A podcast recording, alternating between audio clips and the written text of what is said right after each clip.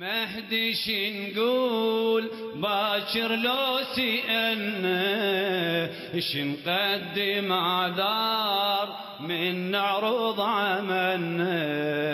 عن كل دقيقة من العمر يسألنا باكر شقدمنا شقدمنا وش حصلنا من هاي الشعائر. ما ندري شنقول باكر لو قضينا السنين بس نحكي بمحبته ومن نذكر حسين نحكي عن خدمته قضينا السنين بس نحكي بمحبته. ومن نذكر حسين نحكي عن خدمته. للمهدي أنت من صدق تربي النواظر شقدمنا شقدمنا وش حصلنا من إير ما ندري شنقول باكر لوس للمهدي شنقول للمهدي باكر لوس أنا يا زهراء بسم الله الرحمن الرحيم. لبيك يا بقية الله. أشهد يا ابن البتول لقد وفيت معنا.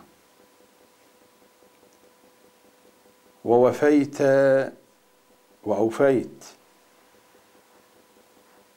وإنا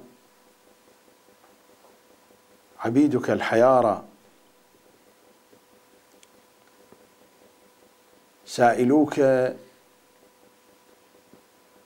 وآملوك يا بقية الله.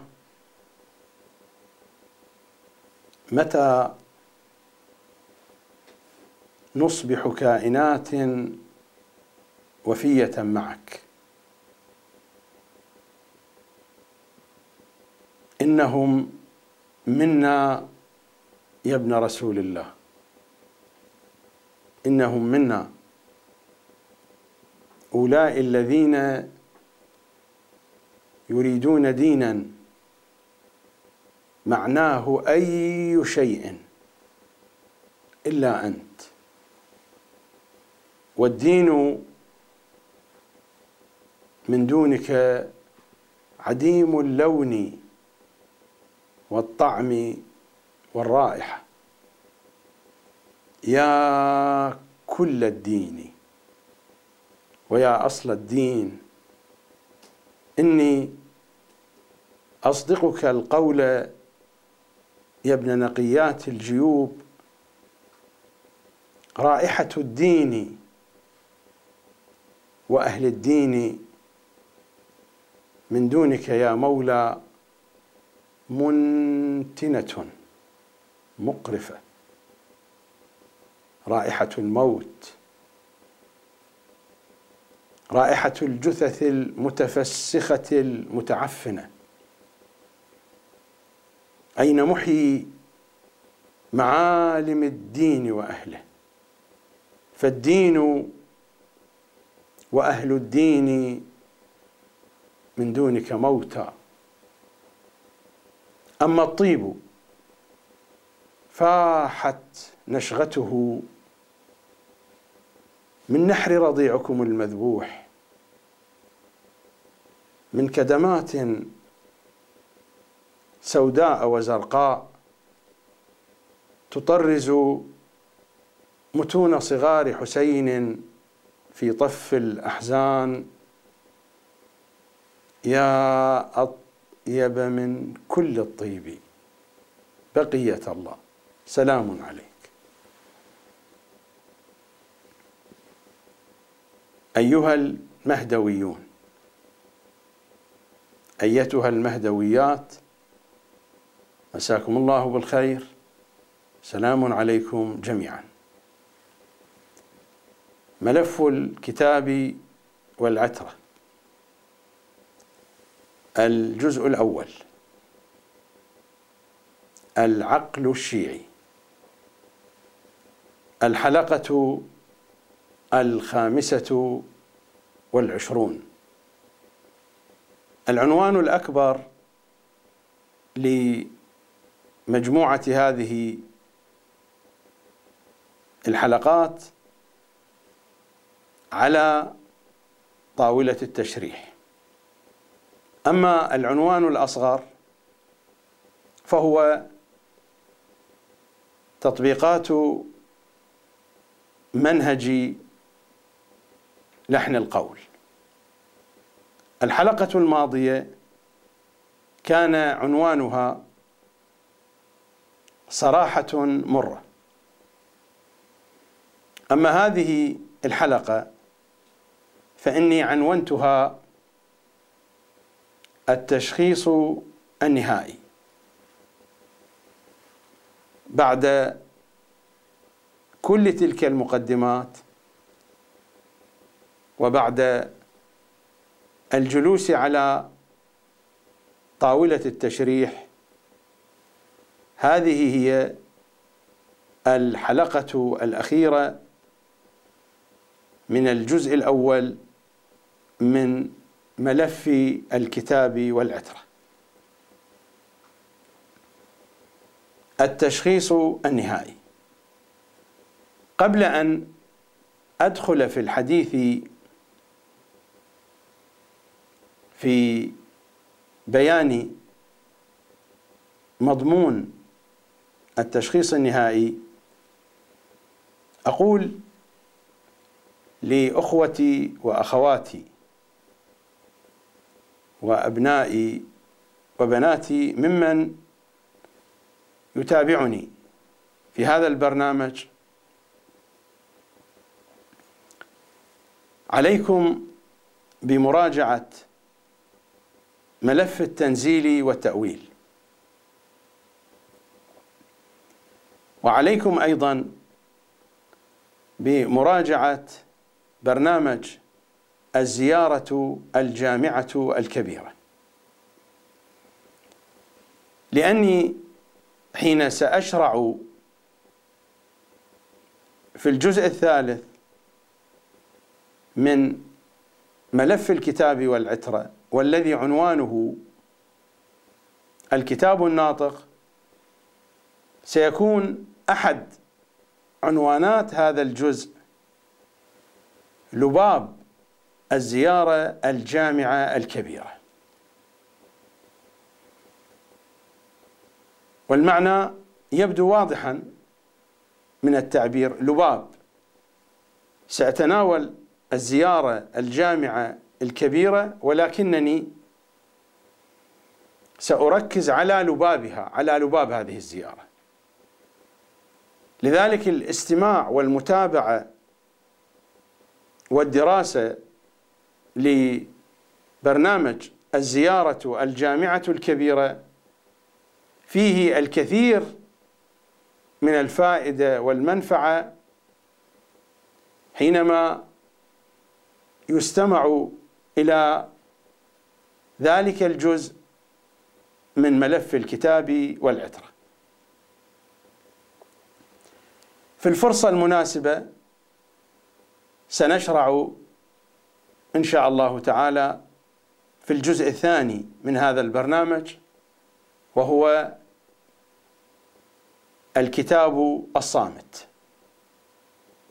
إذا بقينا أحياء وجرت الأمور بأسبابها إن شاء الله تعالى نكمل معكم. أما إذا انعلسنا فحينئذ ألقت عصاها واستقر بها النوى كما قر عينا بالإياب المسافر. أعود إلى حلقة اليوم.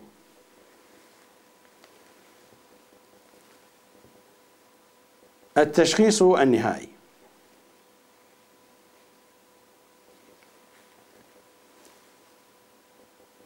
التشخيص النهائي بعد الجلوس على طاولة التشريح المشكلة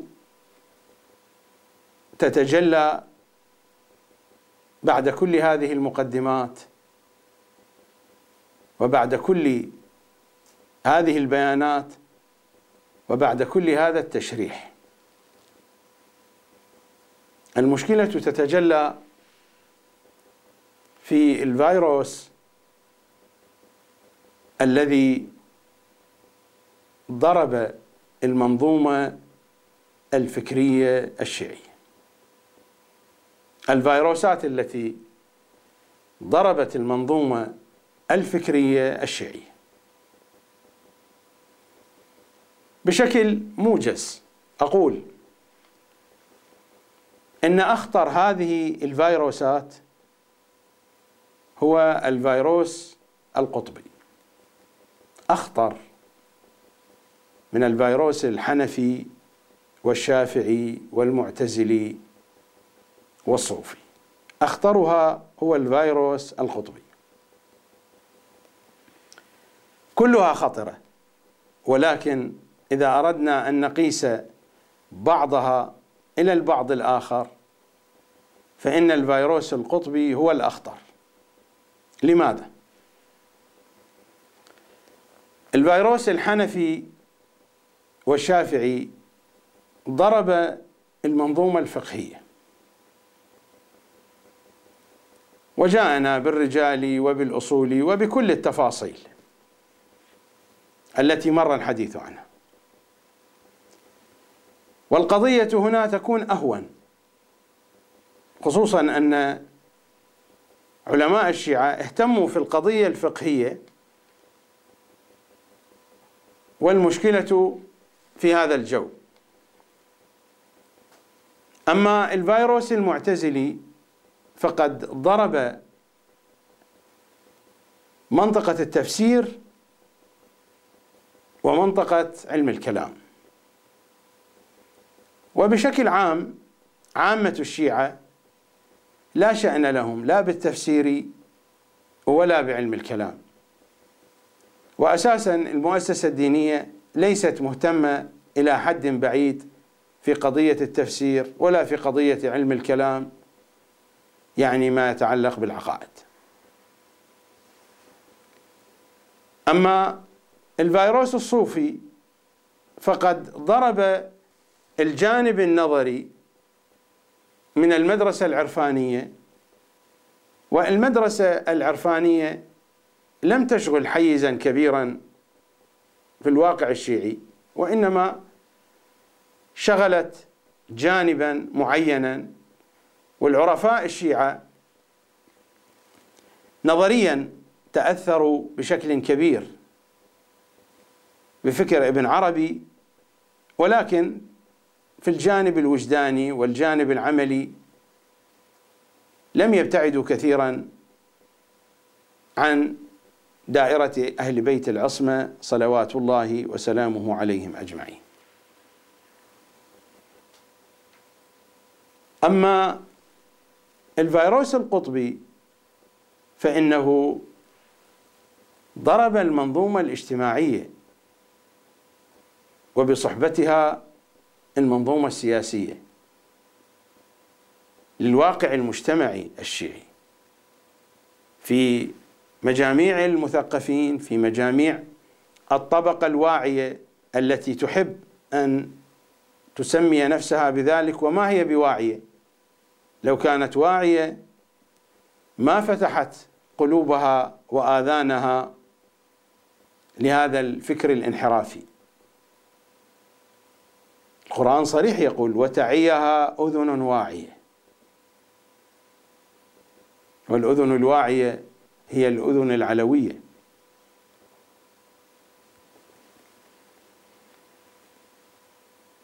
فبما أن الفيروس ضرب المنطقة المجتمعية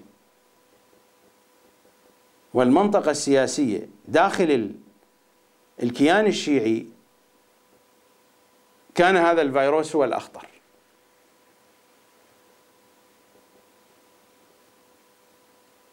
هذا الفيروس والفيروسات الأخرى. إنها مثل فيروس الأيدز. ماذا يصنع فيروس الأيدز؟ إنه يحطم جهاز المناعة. مثل ما فيروس الأيدز يحطم جهاز المناعة ويحطم قدرة الإنسان على المناعة هذه الفيروسات. هذا الفيروس الناصبي فيروس السقيفة الحنفي الشافعي المعتزلي الصوفي القطبي.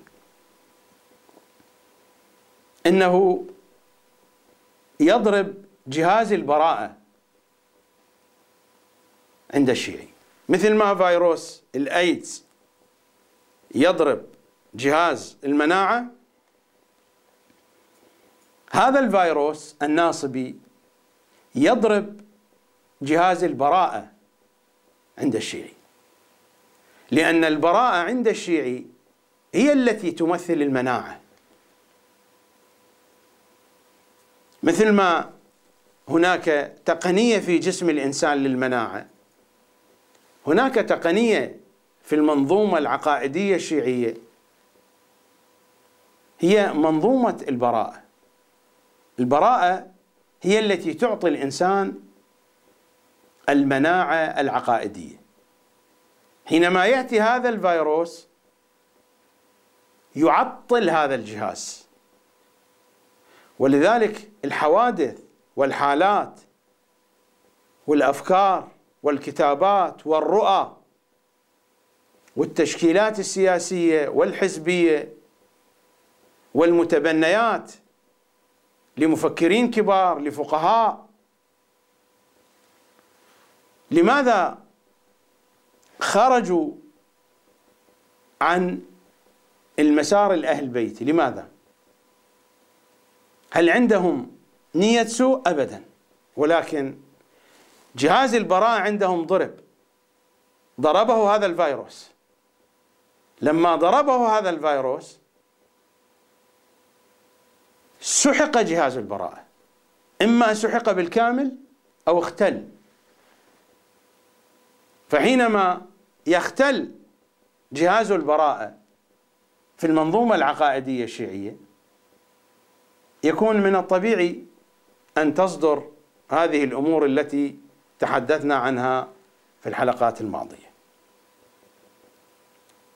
التشريح بعد كل هذه البيانات يوصل إلى هذه الحقيقة. أن هذا الفيروس ضرب جهاز البراءة. والبراءة هي الأرضية وهي الأساس الذي يبنى عليه العقل الشيعي. إذا نظرنا إلى العقل الشيعي الذي يريده أهل البيت فإننا نجد في خارطة أهل البيت الأساس هو البراءة. لكن إذا نظرنا إلى خارطة العقل الشيعي الذي تكونه النخبة في عصر الغيبة إما أن لا وجود للبراءة أصلا أو أن البراءة الموجودة أساس منخور. لا توجد براءة حقيقية. لا توجد براءة بموازين أهل بيت العصمة. هذا هو التشخيص النهائي. حينما يأتي المشرح ويشرح ألا يطالب بتشخيص نهائي أن يقدم تقريرا؟ التقرير المجمل للتشخيص النهائي بعد عملية التشريح التي مرت في الحلقات الماضية ابتداء من الحلقة الأولى وانتهاء بالحلقة الماضية بالحلقة الرابعة والعشرين. توصلنا إلى هذه الحقيقة. هناك فيروس ضرب جهاز المناعة في المنظومة العقائدية الشيعية.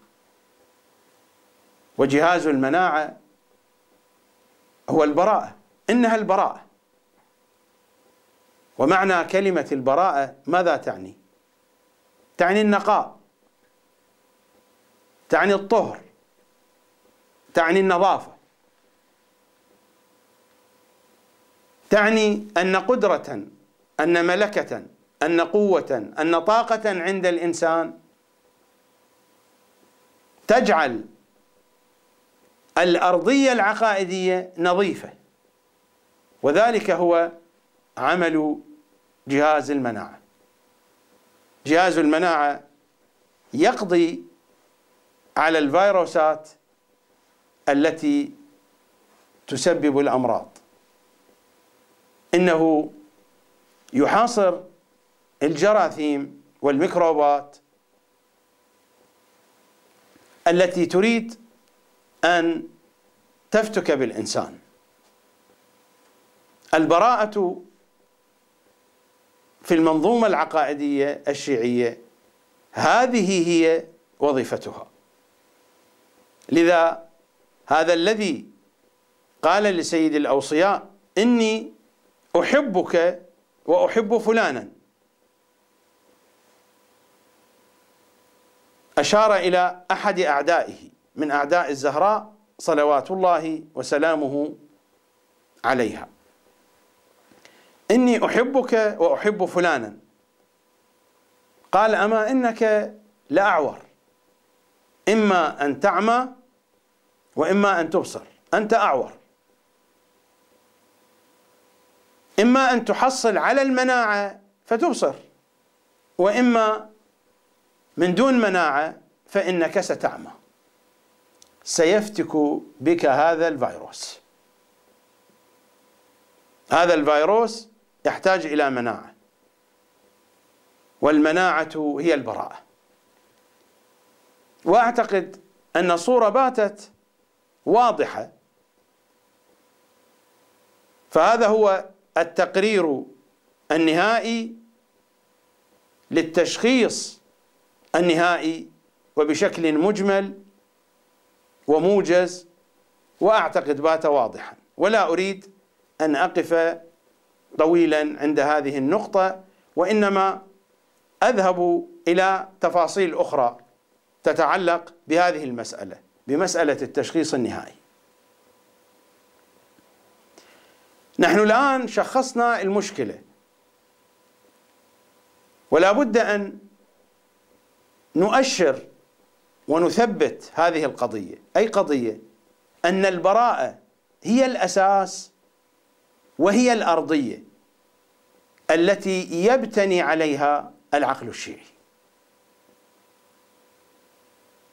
حتى في التوحيد أنت تبتدئ بالنفي. لا إله. هذه براءة.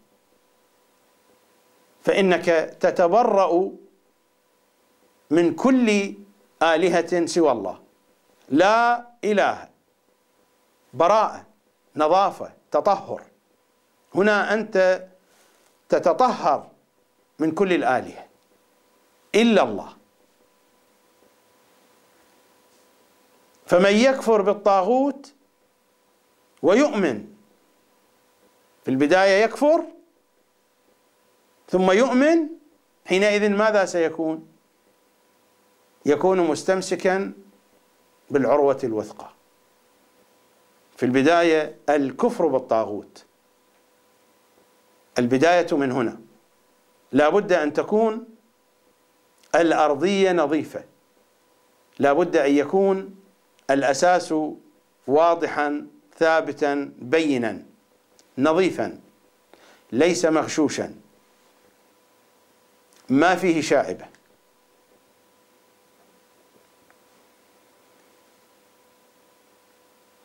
النقطة الأخرى التي أريد الإشارة إليها. ما هي البراءة؟ هناك فهم في الوسط الشيعي للبراءة. هناك من يفهم البراءة على أنها احتجاج على النواصب على المخالفين أن نحتج عليهم في إثبات عقائدنا أو بطلان عقائدهم أو بيان مطاعنهم من كتبهم. هذه ليست هي البراءة ولا علاقة لحقيقة معنى البراءة بهذا الموضوع. هذه قضايا تقع في حاشية موضوع البراءة. وهنا نعود إلى مسألة الأهم والمهم. وما مر من حديث عن هذه القضية في الملف المهدوي وفي ملف التنزيل والتأويل من حيرة علماء الشيعة ومن حيرة الشيعة عموما بين الأهم والمهم. على طول الخط الشيعة عموما والعلماء خصوصا والشيعة قطعا أخذوا ذلك عن علمائهم. الجميع مهتمون كيف نثبت صحة عقائدنا للمخالفين. ونبذل الجهد الجهيد لأجل أن نثبت تلك العقائد. وهذه القضية ليست هي الأهم. وحتى ليست قضية مهمة. ولو صنفناها في القضايا المهمة فإنها تقع في آخر القائمة. ما شأننا بالآخرين؟ هل يحاسبنا إمام زماننا عن الآخرين أم أن الحساب يكون لنا ولأعمالنا ولعقائدنا؟ قفوهم إنهم مسؤولون مسؤولون عن الناس أم عن أنفسهم؟ عن أي شيء يسألون؟ قفوهم إنهم مسؤولون يسألون عن الولاية. وليس عن البراءة. السؤال عن الولاية. لأن البراءة مقدمة للولاية. إذا كانت المقدمة مختلة النتيجة أيضا ستكون مختلة. السؤال عن النتيجة وليس عن المقدمة. قفوهم إنهم مسؤولون. نسأل عن الولاية لا نسأل عن البراءة. لأن الولاية إذا كانت سليمة هذا يعني أن البراءة سليمة. وإذا كانت الولاية مختلة هذا يعني أن البراءة مختلة أيضا. لأن المدخل إلى الولاية هو البراءة. من البراءة تكون البداية.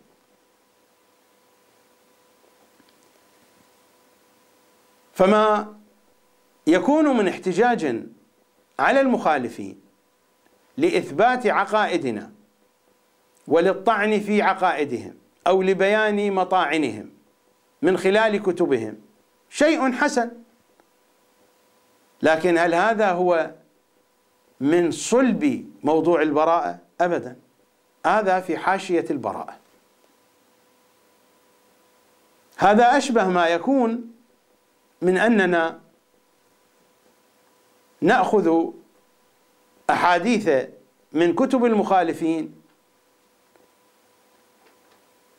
في موضوع معرفة أهل بيت العصمة بنحو عام أو في معرفة إمام زماننا بنحو خاص. صلوات الله وسلامه عليهم أجمعين. وذلك شيء لا يريده أهل البيت. أهل البيت يريدون منا أن نعرف الولاية من طريقهم وأن نعرف البراءة من طريقهم. أما قضية الاحتجاج على المخالفين من كتبهم تلك القضية ليست لها الأولوية عند أهل بيت العصمة صلوات الله عليهم. لذا هذا اشتباه أن يتصور البعض من أن هذا الأسلوب هو الذي يكشف عن البراءة ابدا. البراءة قضية أعمق وأكبر من ذلك.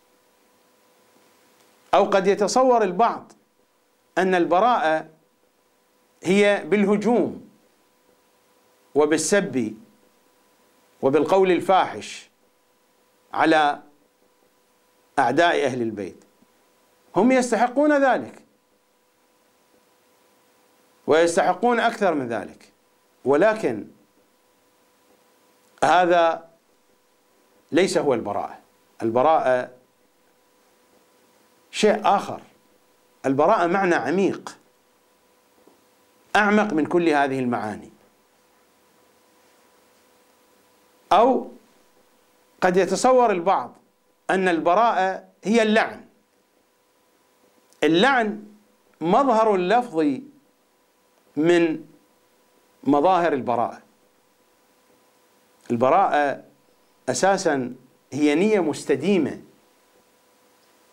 نية مستديمة ليل نهار. مع كل نفس داخل الوجود الإنساني. نية مستديمة ثابتة على طول الخط إلى آخر نفس من أنفاس الإنسان في هذه الحياة. يعيش معها ويأخذها معه إلى قبره. الإيمان الذي ندعو به أن نموت عليه وأن يقبر معنا وأن نحشر عليه. الإيمان هو الولاية والبراءة. فالبراءة لا هي بالاحتجاج على المخالفين والبراءة لا هي بذكر مطاعن أعداء أهل البيت من كتب المخالفين. والبراءة ما هي بالسباب والشتائم؟ والبراءة ما هي باللعن؟ كل تلك الأشياء تقع على حاشية البراءة. والأهم من ذلك أن هناك من يتصور أن البراءة مطلوبة بذاتها. البراءة ليست مطلوبة بذاتها. البراءة مقدمة. إذا افترضنا أنه لا يوجد من يعادي أهل البيت فإننا لا نحتاج إلى البراءة. إذا افترضنا هذه الفرضية لكن الولاية مطلوبة في كل حال. الولاية مطلوبة لذاتها أما البراءة مطلوبة لغيرها البراءة مقدمة. تصور أن البراءة مطلوبة لذاتها هذا التصور خاطئ.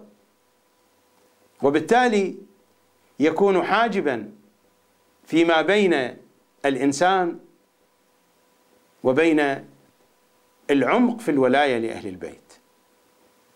لأن الذي يتصور بأن البراءة مطلوبة بذاتها سيبقى يدور عند هذه النقطة. البراءة بمثابة الوضوء. الوضوء مقدمة للصلاة. ويجب أن نحافظ على الوضوء إلى آخر لحظة من الصلاة. وإلا لا صلاة بلا طهور. ولكن حين نشرع في الصلاة يبقى الوضوء كامنا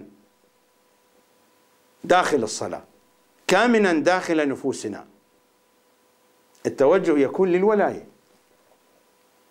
نحن الآن إذا ذهبنا إلى دستورنا إلى الدستور الشيعي الزيارة الجامعة الكبيرة لأنها هي القول البليغ الكامل.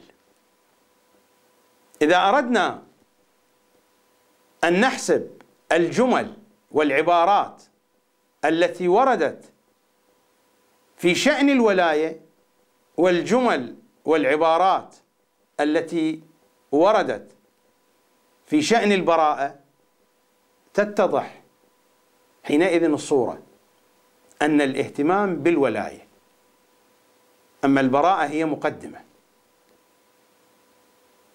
كما أن الوضوء مقدمة. الوضوء مقدمة يجب الاتيان بالوضوء قبل الشروع بأي جزء من أجزاء الصلاة ويجب أن يحافظ على الوضوء على طول الصلاة. ولكن الأصل هو الصلاة وليس الوضوء. الوضوء مقدمة ويجب أن يبقى موجودا على طول الخط. لأن البراءة هي مناعة. جسم الإنسان فيه جهاز المناعة ولكن الإنسان لا يعيش بجهاز المناعة. الإنسان يعيش بمختلف الأجهزة الأخرى. أحد هذه الأجهزة المناعة التي تحافظ على صحة الإنسان وعلى بقاء الإنسان. البراءة تحافظ على سلامة العقيدة. هي مطلوبة لغيرها هي مقدمة. من لم يعرف إمام زمانه مات ميتة جاهلية. المعرفة هنا هل هي في جهة البراءة أم في جهة الولاية؟ في جهة الولاية ولكن البراءة مستبطنة فيها. نحن مثلا إذا ذهبنا إلى الزيارة الجامعة الكبيرة قلب الزيارة الجامعة الكبيرة هي المقاطع الخمسة في أول الزيارة. حين نبدأ من أول الزيارة السلام عليكم يا أهل بيت النبوة. إلى نهاية المقطع الخامس ونوره وبرهانه ورحمة الله وبركاته. هذه المقاطع الخمسة. التي تمثل قلب الزيارة الجامعة الكبيرة. المضامين والمعاني الموجودة في هذه المقاطع الخمسة تجمع كل المعاني التي ستذكر. ما سيأتي من عبائر بعد هذه المقاطع الخمسة هو شرح وتفصيل للمقاطع الخمسة الموجودة في أول الزيارة. المقاطع الخمسة الموجودة في أول الزيارة كلها في جهة الولاية لكنها في نفس الوقت تستبطن معنى البراءة. لا يوجد انفكاك بين الولاية والبراءة ولكن إذا أردنا أن نعرف الأمور بدقة لا بد أن نشخص موقعية كل مصطلح. لا بد أن نشخص المفاهيم بدقة. نحن حين نقول مثلا وخزان العلم حين نخاطب الأئمة وخزان العلم المخاطبة بهذا الوصف أين يقع؟ في حد الولاية أو في حد البراءة؟ في حد الولاية. الحديث عنهم بأنهم خزان العلم. ولكن في نفس الوقت هذا العنوان يستبطن أننا ننزههم عن الجهل وفي نفس الوقت نتبرأ من الجهل الذي يواجههم. أعداء أعداء الأئمة هو الجهل. نتبرأ من الجهل الذي يواجههم سواء كان هذا الجهل من أعدائهم أو كان هذا الجهل من أوليائهم وشيعتهم. الجهل موجود عند طرفين لكن تبقى النوايا مختلفة. العدو له نية والصديق له نية. ولكن هذا مضروب بالجهل وهذا مضروب بالجهل. فحين نخاطبهم بأنهم خزان العلم أو أي وصف آخر من الأوصاف الأخرى المعنى الولائي يستبطن المعنى البرائي. ولكن المطلوب لذاته هو الولاية. حتى المعاني البرائية أيضا تستبطن في داخلها المعاني الولائية. حين نلعن أعداء أهل البيت. هذا في أي حقل يوضع؟ في حقل البراءة. ولكن هذا اللعن يستبطن الولاية. حين نلعن أعداء أهل البيت إننا نحاول الابتعاد عنهم. اللعن ابتعاد. اللعن تبري. هذا التبري والابتعاد يشير في مضمونه المكتنز في مضمونه الباطني إلى تولي إلى الطرف المناقض لهذا الطرف الذي نلعنه ونتبرأ منه.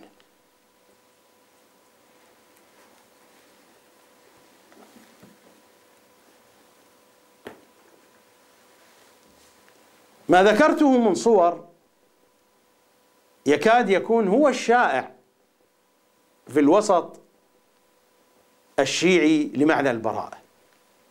هذا هو المعنى الشائع والمنتشر لمعنى البراءة. لعن أو سب وشتم ومهاجمة أو هو احتجاج على المخالفين من كتبهم لبيان مطاعنهم. أو هو اعتبار للبراءة من أنها مطلوبة بذاتها ومطلوبة لذاتها. وكل هذه التصورات إما أن تكون خاطئة وإما هي في حاشية البراءة. البراءة في أصلها كما قلت نية مستديمة ومنتشرة ليست مرتبطة بجهة معينة. البراءة من كل شيء يتنافر معهم البراءة هذا هو معناها. كما أن الولاية لهم تختصرها هذه العبارة في الزيارة الجامعة الكبيرة وذل كل شيء لكم. الولاية أيضا تكون من كل شيء يتنافر معه من كل شيء. في البعد الفكري في البعد العاطفي في البعد العملي في البعد الإنساني في جميع الأبعاد في كل الأبعاد. البراءة ليست من رموز معينة. هذا التصور أن البراءة من فلان وفلان وفلان. هذا تصور خاطئ. البراءة من فلان وفلان وفلان جزء من مفهوم واسع. البراءة مفهوم واسع جدا. والبراءة ليست حدثا تاريخيا أو ليست مفهوما تاريخيا ربما البعض يتصورها هكذا. أن يتبرأ من أشخاص كانوا في زمان النبي والأئمة وكأن البراءة وقفت عند ذلك العصر. عقيدة الولاية عقيدة مستديمة ودائمة على طول الخط وعقيدة البراءة عقيدة مستديمة ودائمة على طول الخط. والعقيدة لا تقيد بزمان ولا بمكان. العقيدة محلها الروح محلها العقل. محلها القلب. وعالم الروح والعقل والقلب. عالم يتجاوز حدود الأزمنة والأمكنة. إذا ما ذهبنا إلى جوهر معاني هذه العناوين. مثلا نحن حين نقرأ في الزيارة الجامعة لأئمة المؤمنين غير الزيارة الجامعة الكبيرة.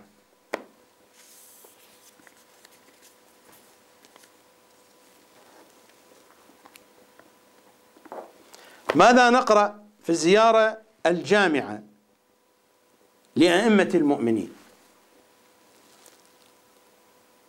فنحن نشهد الله أنا قد شاركنا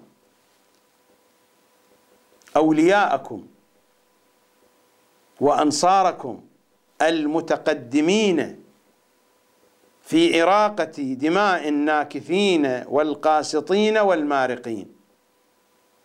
وقتلة أبي عبد الله سيد شباب أهل الجنة عليه السلام يوم كربلاء. تلاحظون العبارة واضحة وصريحة جدا. فنحن نشهد الله أن قد شاركنا أولياءكم وأنصاركم المتقدمين في إراقة دماء الناكثين والقاسطين والمارقين. وقتلة أبي عبد الله سيد شباب أهل الجنة عليه السلام يوم كربلاء بالنيات والقلوب. والتأسف على فوت تلك المواقف التي حضروا لنصرتكم. في نهج البلاغة الشريف هذا المضمون واضح جدا.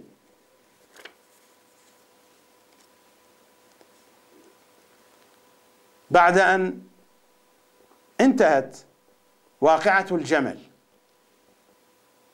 لما أظفره الله بأصحاب الجمل. يعني الأمير صلوات الله عليه.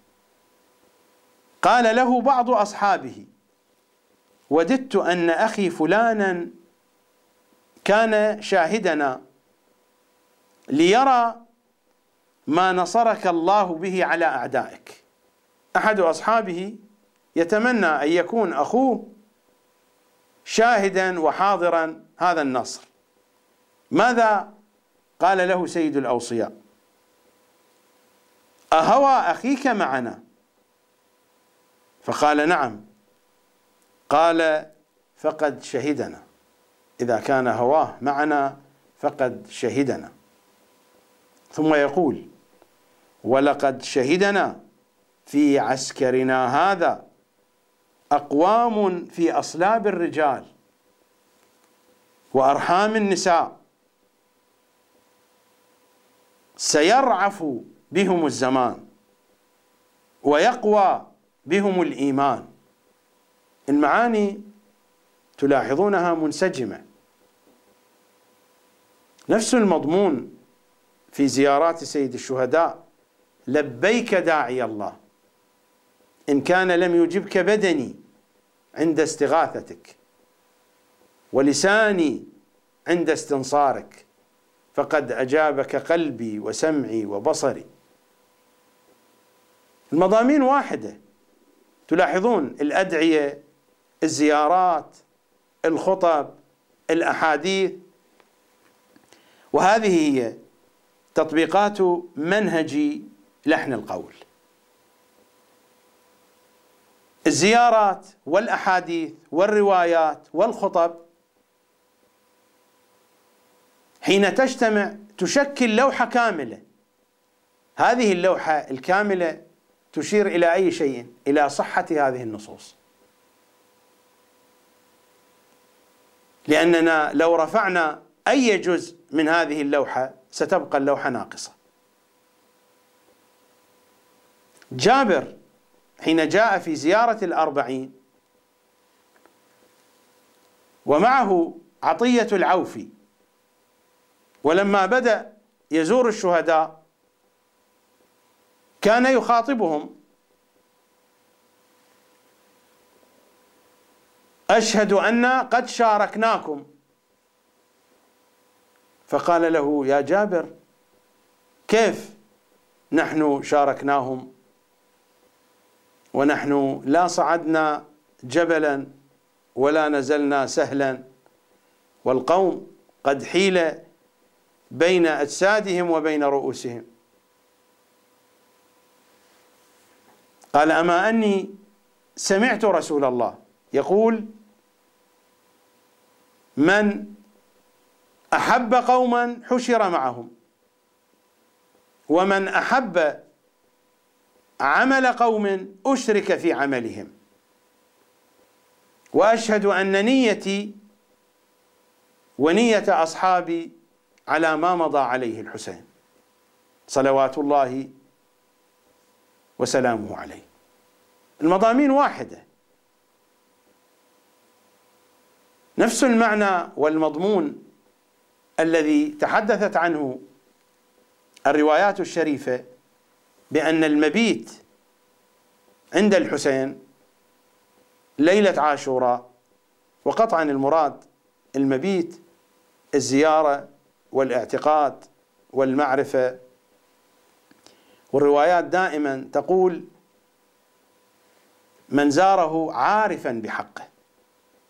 حين نتحدث عن زيارات الأئمة بهذا الشرط من زاره عارفا بحقه.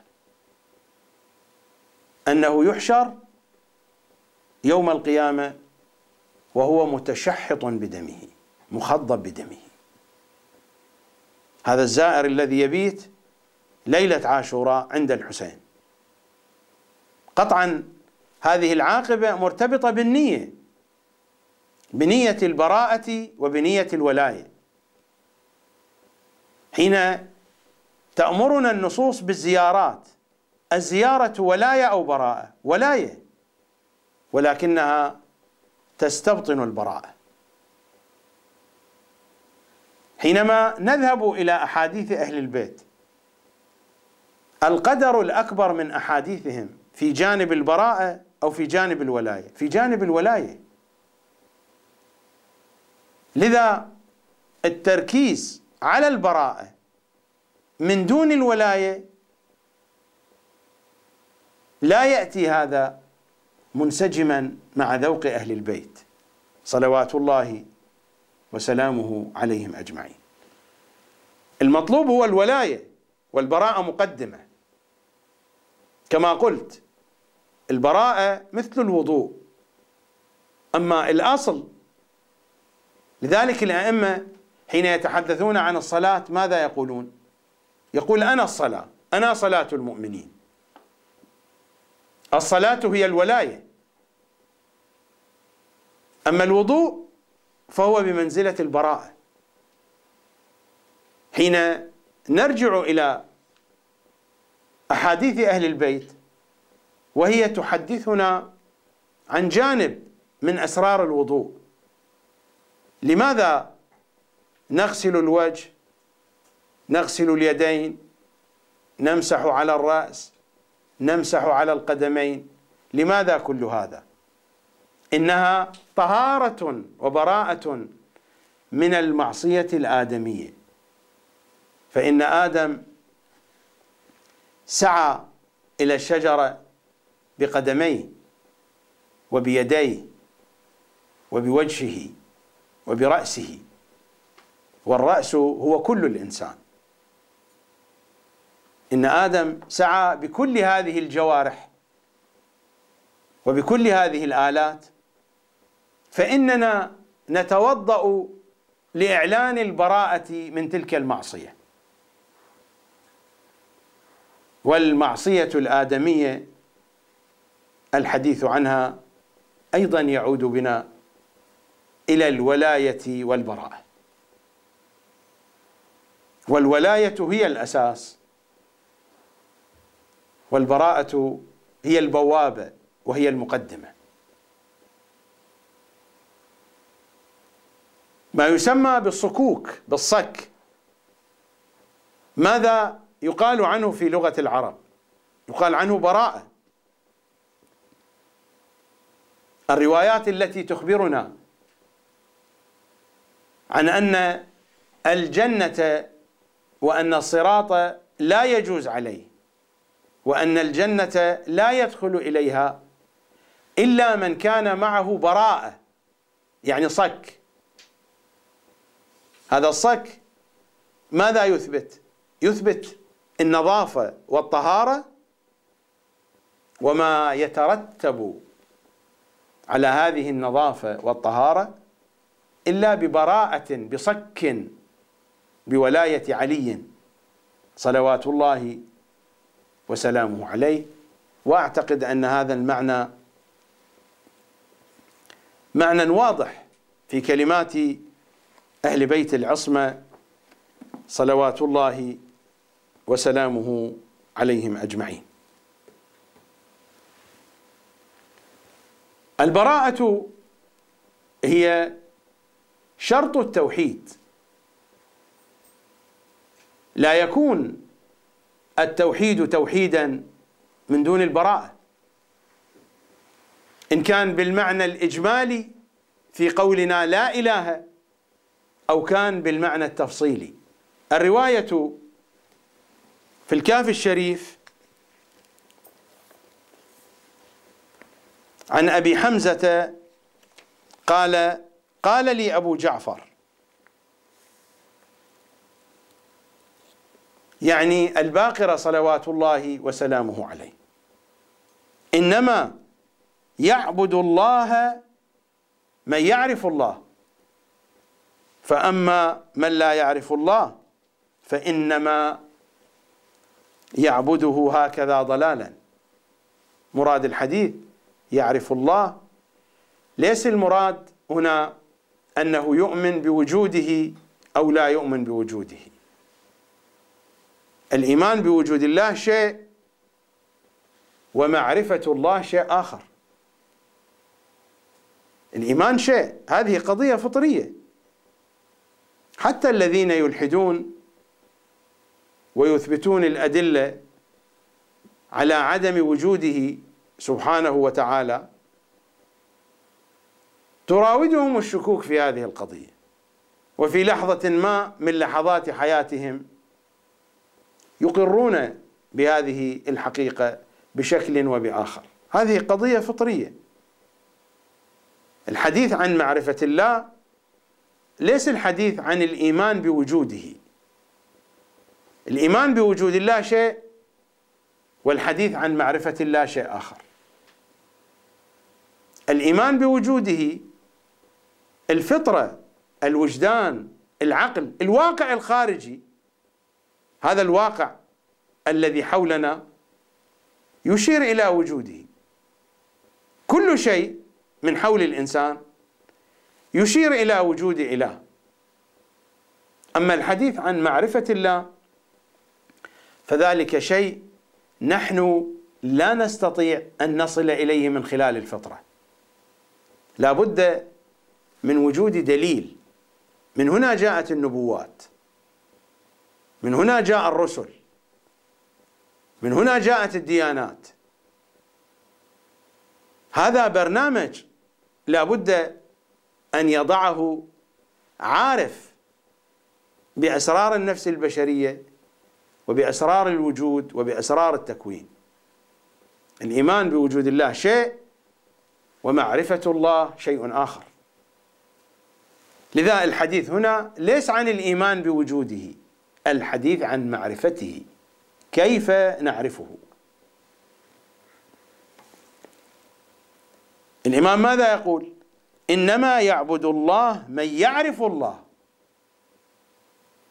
ليس الحديث هنا عن الإيمان بوجوده. وإنما الإمام يقول الذي يعبد الله حقيقة الذي يعرفه من الطريق الصحيح. ليس كل من يعبد الله فهو يعرف الله. هذه نقطة ثانية. النقطة الأولى حينما نتحدث عن معرفة الله الإيمان بوجوده شيء ومعرفته شيء. وحينما نتحدث عن عبادة الله العبادة الصحيحة شيء ومطلق العبادة شيء آخر. العبادة الصحيحة العبادة المقترنة والمتفرعة عن معرفة صحيحة.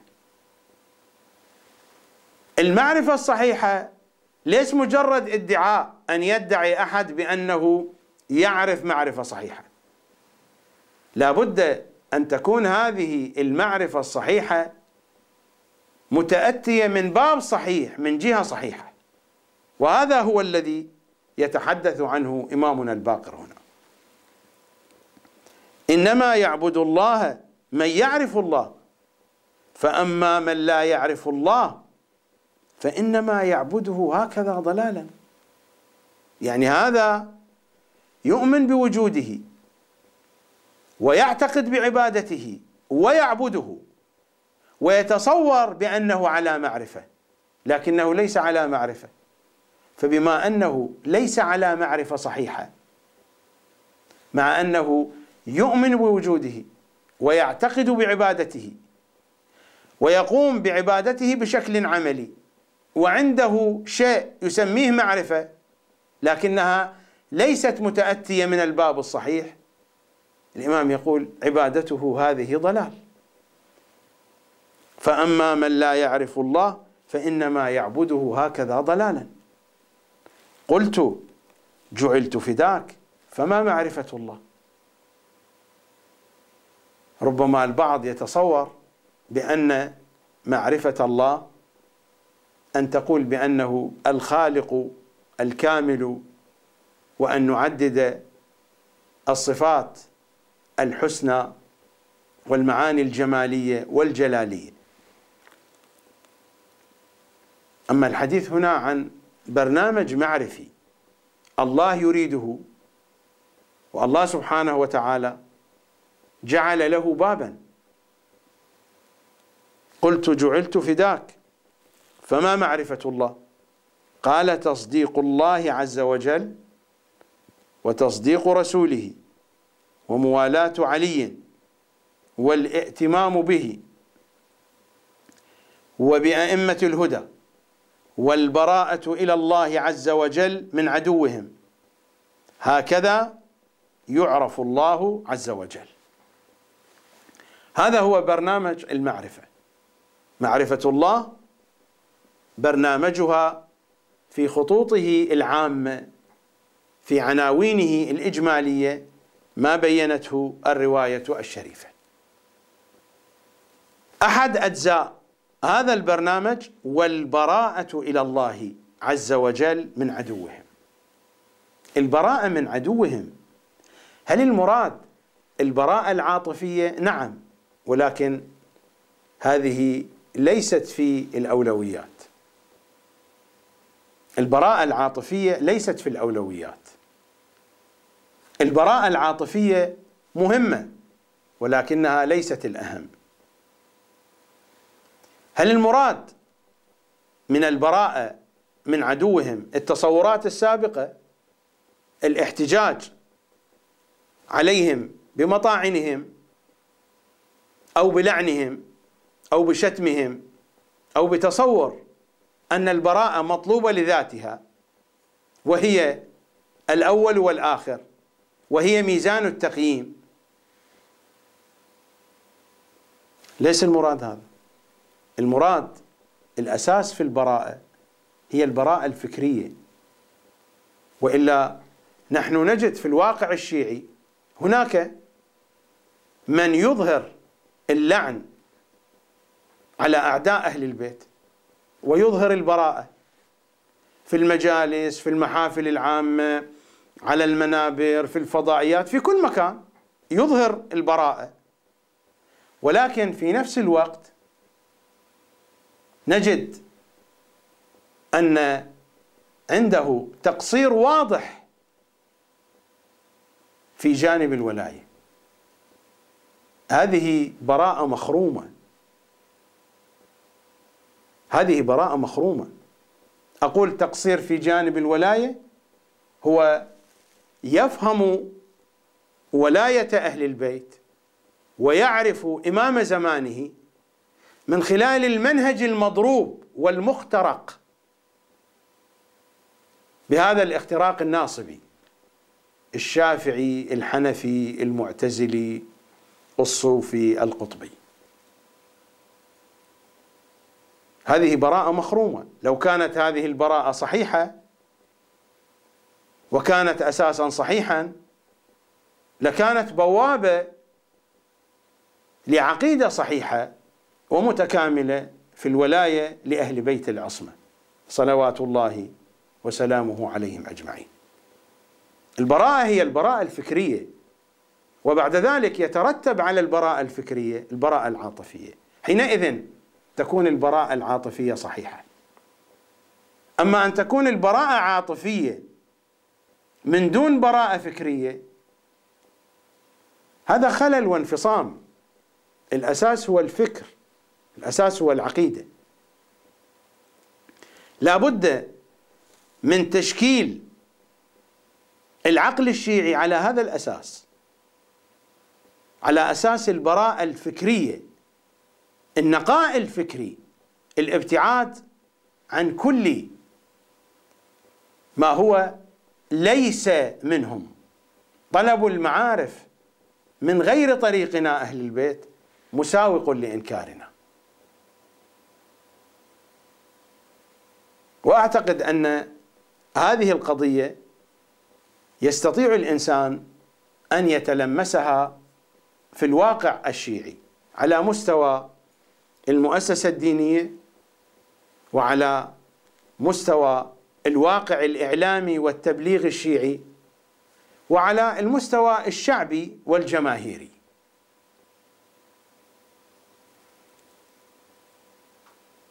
نحن إذا أردنا أن نتصفح الروايات والأحاديث. نمر على الروايات والأحاديث حتى تتجلى عندنا الصورة بشكل كامل وبشكل أوضح.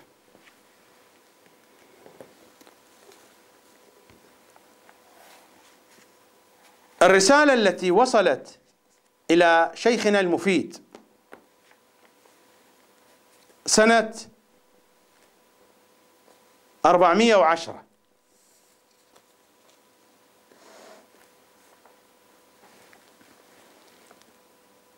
مما جاء في هذه الرسالة فإنا نحيط علما بأنبائكم ولا يعزب عنا يعزب يعني يغيب ولا يعزب عنا شيء من أخباركم. ثم يبين الإمام ومعرفتنا بالزلل الذي أصابكم. هناك زلل. زلل في الواقع الشيعي. صحيح الرسالة موجهة للشيخ المفيد لكن الخطاب في كل الرسالة ليس للشيخ المفيد بشخصه هو وإنما الشيخ المفيد لأنه رمز. الخطاب بنحو عام هو لكل الشيعة. في زمان الشيخ المفيد وحتى في زماننا. ولكن لأن المشكلة كانت البداية في ذلك الوقت. ومعرفتنا بالزلل الذي أصابكم مذ جنح كثير منكم إلى ما كان السلف الصالح عنه شاسعا. شاسعا يعني بعيدا. إذا أردنا أن ندرس تلك الفترة التاريخية ماذا كان فيها؟ ما هي الميزة التي ميزت تلك الفترة؟ بحيث أن الإمام يصف الشيعة بأنهم وقعوا في زلل وقد دخلوا في مدخل كان السلف الصالح عنه شاسعا. السلف الصالح من هم؟ الذين كانوا في زمان الأئمة والذين كانوا في زمان الغيبة الصغرى في زمان النواب الأربعة. قطعا هؤلاء كانوا أقرب إلى الأئمة ولذلك الإمام وصفهم بهذا الوصف. ما الذي حدث بعد هذه الفترة؟ الذي حدث هو اتجاه علماء الشيعة باتجاه المخالفين هو هذا الذي حدث. لا يوجد شيء آخر. ما الذي حدث؟ حينما يخاطب الإمام الحجة الشيخ المفيد بهذا الخطاب أي احتمال آخر غير هذا الاحتمال؟ ما هو الاحتمال الآخر؟ لا يوجد احتمال آخر. ومعرفتنا بالزلل الذي أصابكم مذ جنح كثير منكم كثير. انتبهوا إلى هذه العبارة. مذ جنح كثير منكم. انتبهوا إلى هذه العبارة. كثير منكم. والإمام هنا لا يتحدث عن القصابين أو النجارين. ليس القصابون هم الذين تأثروا بالفكر المخالف. ليس الخياطون والعمال والفلاحون. الحديث هنا عن الفقهاء عن العلماء الذين جنحوا وذهبوا بالاتجاه المخالف. ومر الحديث عن هذا الموضوع. فإنا نحيط علما بأنبائكم ولا يعزب عنا شيء من أخباركم. ومعرفتنا بالزلل الذي أصابكم مذ جنح كثير منكم إلى ما كان السلف الصالح عنه شاسعا القضية هنا تتضح في هذه العبارة. ونبذوا العهد المأخوذ منهم. وراء ظهورهم. أي عهد مأخوذ منهم؟ التمسك بالكتاب والعترة وهذا العهد. هل يوجد عهد آخر؟ العهد الذي أخذه النبي على الأمة ما هو؟ هو عهد التمسك بالكتاب والعترة. ونبذوا العهد المأخوذ منهم وراء ظهورهم كأنهم لا يعلمون. والإمام الصادق قال بأنكم إذا احتجتم إليهم أدخلوكم في باب ضلالتهم من حيث لا تعلمون. من حيث لا يعلم الإنسان يدخل في باب ضلالتهم إذا احتجتم إليهم. هل يتركنا الأئمة في حالة نحتاج إليهم؟ إذا كان الإمام يقول هكذا. أنتم إذا احتجتم إليهم يدخلونكم في باب ضلالتهم وأنتم لا تعلمون. فهل من المنطقي أن الإمام وهو ينبهنا إلى هذه الحقيقة الأئمة يتركوننا نحتاج إليهم؟ قطعا لا. لا يمكن ذلك. فلماذا احتاج علماء الشيعة إلى المخالفين. وبقيت هذه الحاجة إلى يومنا هذا. لماذا احتاجت المدرسة العقائدية الشيعية إلى المعتزلة؟ لماذا احتاجت المدرسة العرفانية إلى ابن عربي وتلاميذه؟ لماذا احتاج مفكرونا وأحزابنا ومنظماتنا واتجاهاتنا السياسية إلى الفكر القطبي. الإمام هكذا يقول إذا احتجتم إليهم يدخلونكم في باب ضلالتهم وهذا هو الذي حدث. ضرب الفيروس منظومة البراءة. إلى ما كان السلف الصالح عنه شاسعا لأن السلف الصالح كان يمتلك جهاز البراءة فكان شاسعا بعيدا عن التلوث بهذه الأمراض. العبارات واضحة جدا. مذ جنح كثير منكم إلى ما كان السلف الصالح عنه شاسعا ونبذوا العهد المأخوذ منهم. أي عهد هذا؟ هو عهد الولاية والبراءة. ونبذوا العهد المأخوذ منهم. فحينما تتأسس براءة على هذا المنهج أي براءة هذه؟ هذه براءة مخرومة. هؤلاء الذين يتصورون بأنهم على براءة صحيحة وهم على هذا المنهج المخروم. هذه براءة مخرومة. إذا لابد من إعادة النظر في كل متبنيات العقل الشيعي. لأن الفيروس قد ضربها. وإلا التصور الآن الموجود عن البراءة تصور لا يتماشى مع ذوق أهل البيت. إنه تصور سطحي ويصاحبه نقص وافتقار في جانب الولاية.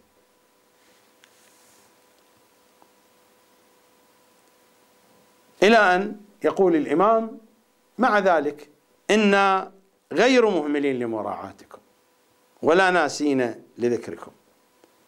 ولولا ذلك لنزل بكم اللأواء. هذا هو لطفه صلوات الله وسلامه عليه. في الرسالة الثانية أيضا الإمام يشير إلى نفس القضية إلى قضية الوفاء بالعهد. استمعوا ماذا يقول في الرسالة الثانية؟ ولو أن أشياعنا وفقهم الله لطاعته على اجتماع من القلوب في الوفاء بالعهد عليهم. يقول إن الشيعة غير مجتمعة في قلوبها بالوفاء بالعهد. وهذا هو الواقع الوفاء بالعهد. أي عهد هذا؟ عهد الولاية والبراءة. عهد التمسك بالكتاب والعترة. وهذا العهد الذي تحدثت عنه الرسالة السابقة. وربما لو كانت الرسالة الثالثة أيضا بأيدينا لوجدنا أيضا نفس هذا المعنى. ولو أن أشياعنا وفقهم الله لطاعته على اجتماع من القلوب في الوفاء بالعهد عليهم لما تأخر عنهم اليمن بلقائنا. انتبهوا إلى هذا التعبير. مر علينا أن هناك لقاء هناك مشاهدة وهناك ماذا؟ نيابة. هذا أيضا تصدقه هذه الرسالة. لما تأخر عنهم اليمن اليمن البركة بلقائنا ولتعجلت. هذه مرحلة ثانية. لهم السعادة بمشاهدتنا. على حق المعرفة. كما قلت المشاهدة هي المخالطة مع الإمام. العلاقة الخاصة. الذين يعرفون مكانه على تواصل معه. كما شرحت هذا فيما مر. الرسالة أيضا تصدق هذا المعنى. هناك لقاء وهناك مشاهدة. اللقاء في حد معين لكن المشاهدة بدون حدود علاقة مفتوحة. ولو أن أشياعنا وفقهم الله لطاعته على اجتماع من القلوب في الوفاء بالعهد عليهم لما تأخر عنهم اليوم بلقائنا ولتعجلت لهم السعادة بمشاهدتنا على حق المعرفة وصدقها منهم بنا. المشاهدة تختلف. تحتاج إلى معرفة خاصة حتى تكون تلك العلقة الخاصة بالإمام. على حق المعرفة وصدقها منهم بنا. فما يحبسنا عنهم إلا ما يتصل بنا مما نكرهه. ولا نؤثره منهم. ما هو هذا الشيء الذي يكرهه الإمام ولا يؤثره؟ هو هذا الذي تحدث عن من عدم اجتماع قلوب الشيعة على الوفاء بالعهد وهو نفسه الذي مر في الرسالة السابقة. القضية واضحة يا شيعة أهل البيت. قضية واضحة واضحة واضحة. لا تحتاج إلى شرح طويل. كونوا صادقين مع أنفسكم. أصدقوا مع أنفسكم. دعوا الصنمية جانبا. هذا هو كلام إمام زمانكم. صلوات الله وسلامه عليه. والمطلب هذا بحاجة إلى شرح طويل. لكن ماذا أصنع؟ الوقت محدود.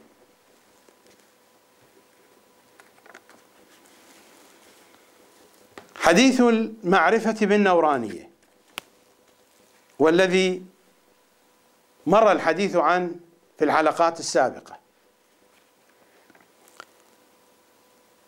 ماذا جاء في حديث المعرفة بالنورانية؟ إنه لا يستكمل أحد الإيمان حتى يعرفني كنها معرفتي بالنورانية. والمعرفة بالنورانية ولاية تستبطن البراءة. تلاحظون أن الأئمة صلوات الله وسلامه عليهم أجمعين تركيزهم على الولاية لأن البراءة مقدمة. والبراءة هو تشخيص للمعاني المتنافرة معهم. إذا شخصت وبينت انتهينا منها. نحن لو أردنا أن نتحدث عن أعدائهم نتحدث عن أصحاب السقيفة فعلوا كذا فعلوا كذا فعلوا كذا ونبقى نتحدث. لا نزداد عمقا في معرفة أهل البيت. نحن نعرفهم فلان فلان فعلوا كذا كذا كذا. لكننا بحاجة إلى أن نتعمق في معرفة أهل البيت. ومعرفة أهل البيت ليست في البراءة إنها في الولاية. لكن تبقى البراءة موجودة. كما هو الوضوء. البراءة هي الوضوء العقائدي. مثل ما الوضوء بالماء طهارة للصلاة البراءة طهارة للعقيدة. العقيدة صلاة طهارتها ووضوءها وغسلها هو البراءة. البراءة نظافة. لا صلاة إلا بطهور. كذلك لا عقيدة إلا ببراءة. بعد أن تتحقق البراءة لا بد أن يكون التوجه إلى أين؟ التوجه إلى معرفة أهل البيت إلى العمق في المعرفة. وهذا هو الذي يتحدث عن حديث المعرفة بالنورانية. لذا تجد أن الحديث لا يشير إلى البراءة إلا لماما. كل الحديث إنما هو عن أي شيء؟ عن الولاية. ويجعل من الولاية ومن معرفتها العميقة مقياسا للبراءة. وهذا ما سنجده واضحا في حديث المعرفة بالنورانية. إنه لا يستكمل أحد الإيمان حتى يعرفني. كنها معرفتي بالنورانية. إنه سيد الأوصياء.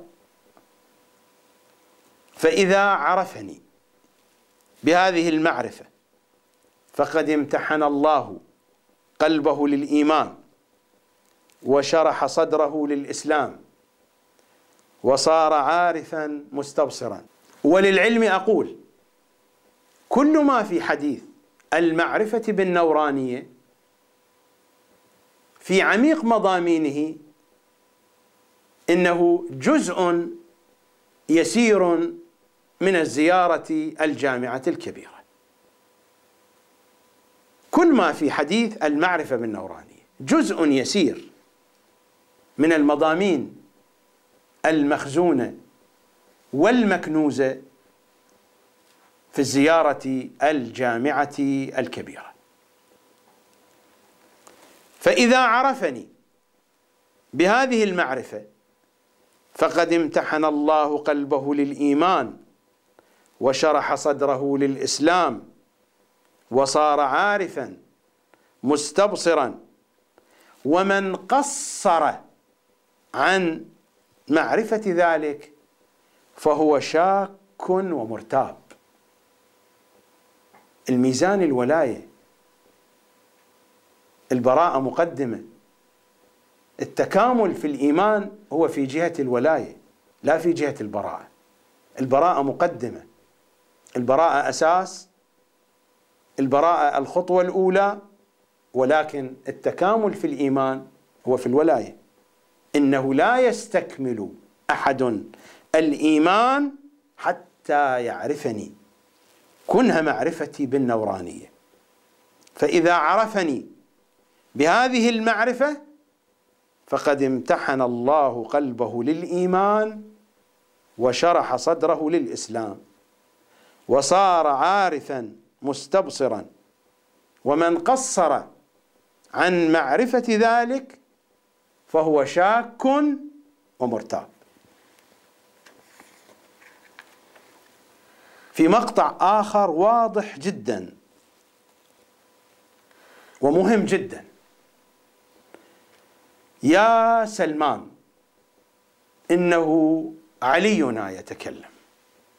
يا سلمان ويا جندب قال لبيك يا أمير المؤمنين صلوات الله عليك. قال سيد الأوصياء ماذا قال؟ انتبهوا لكلماته. من آمن بما قلت ما بينه في حديث المعرفة بالنورانية. وقلت ما بينه سيد الأوصياء إنه جزء ودون ما بينه علينا الهادي صلوات الله عليه في الزيارة الجامعة الكبيرة. من آمن بما قلت وصدق بما بينت وفسرت وشرحت وأوضحت ونورت وبرهنت فهو مؤمن ممتحن امتحن الله قلبه للإيمان. كيف يمتحن المؤمن؟ يمتحن المؤمن بنقاء قلبه. وكيف يحصل هذا النقاء؟ يحصل هذا النقاء بالبراءة. البراءة اولا حتى تتكون الأرضية ينشأ الأساس وعلى هذه الأرضية الصالحة النظيفة وعلى هذا الأساس الواضح أننا نشخص أعداء أهل البيت بموازين أهل البيت. لا حاجة لنا بكتبهم. المحاججة قضية ثانوية. نحن نبحث عن المعرفة. من لم يعرف إمام زمانه. ليس من لم يعرف أبا بكر أو عمر؟ من لم يعرف إمام زمانه مات ميتة جاهلية. والبراءة مقدمة. معرفة هؤلاء نأخذها منهم من أهل البيت. مسألة المحاججات هذه قضية ثانوية. هذه مسألة ثانوية. البراءة نعرفها منهم والولاية نعرفها منهم. وهذا هو معنى التمسك بالكتاب والعترة. ونحن الآن في ملف الكتاب والعترة. من آمن بما قلت وصدق بما بينت وفسرت وشرحت وأوضحت ونورت وبرهنت فهو مؤمن ممتحن امتحن الله قلبه للإيمان وشرح صدره للإسلام وهو عارف مستبصر قد انتهى وبلغ وكمل. البلوغ والكمال والانتهاء اين في معرفة الولاية. المضمون الموجود في حديث المعرفة بالنورانية إنه في جانب الولاية. قد انتهى وبلغ وكمل ومن شك وعند وجحد ووقف الجحود أشد من العناد.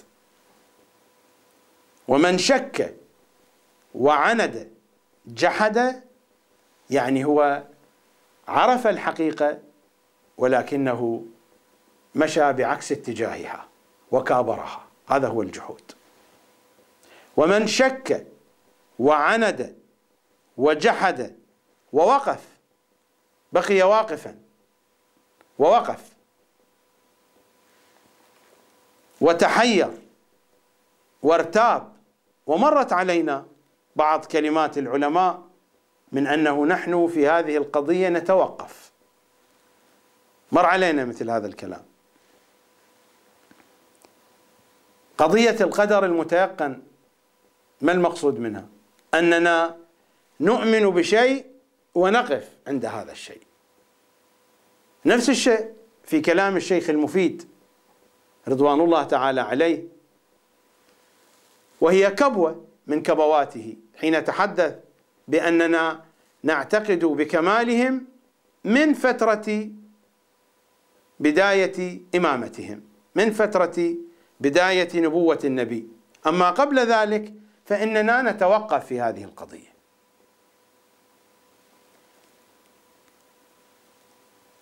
وهذا الشيء موجود. مسألة التوقف. أنا هنا لا أريد أن أقيس هذا الحديث على الشيخ المفيد أو على أي شخص آخر إنما هو مثال للتوضيح. لا أريد أن أحكم على أحد. أتحدث هنا بالجملة. ومن شك وعند وجحد ووقف وتحير وهذا ما دار عليه الحديث في ملف التنزيل والتأويل عن حيرة العلماء بين التنزيل والتأويل. ومن شك وعند وجحد ووقف وتحير وارتاب ماذا يصفه الإمام؟ يقول فهو مقصر وناصب. قطعا ليس بمعنى الناصب الذي شهر سيفا لقتلهم. النصب له درجات. هناك نصب داخل الوسط الشيعي وستأتي الروايات تحدثنا عنه. الإمام يتحدث عن هذه القضية. لاحظتم الأوصاف؟ أعيد قراءة هذا النص لأن هذا المطلب مهم جدا. ولا يطرح ولا يطرحه أحد.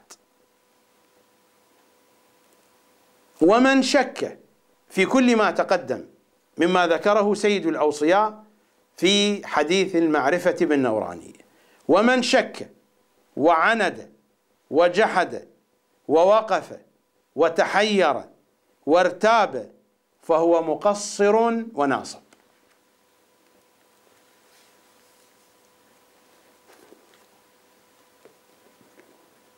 نتابع هذه المضامين في روايات وأحاديث أهل بيت العصر الحديث الخطير جدا عن الإمام الرضا صلوات الله وسلامه عليه عن الوشاع ماذا قال إمامنا الرضا؟ إن ممن يتخذ مودتنا أهل البيت. لمن هو أشد فتنة على شيعتنا من الدجال؟ إن ممن يتخذ يعتقد مودتنا أهل البيت لمن هو أشد فتنة على شيعتنا من الدجال؟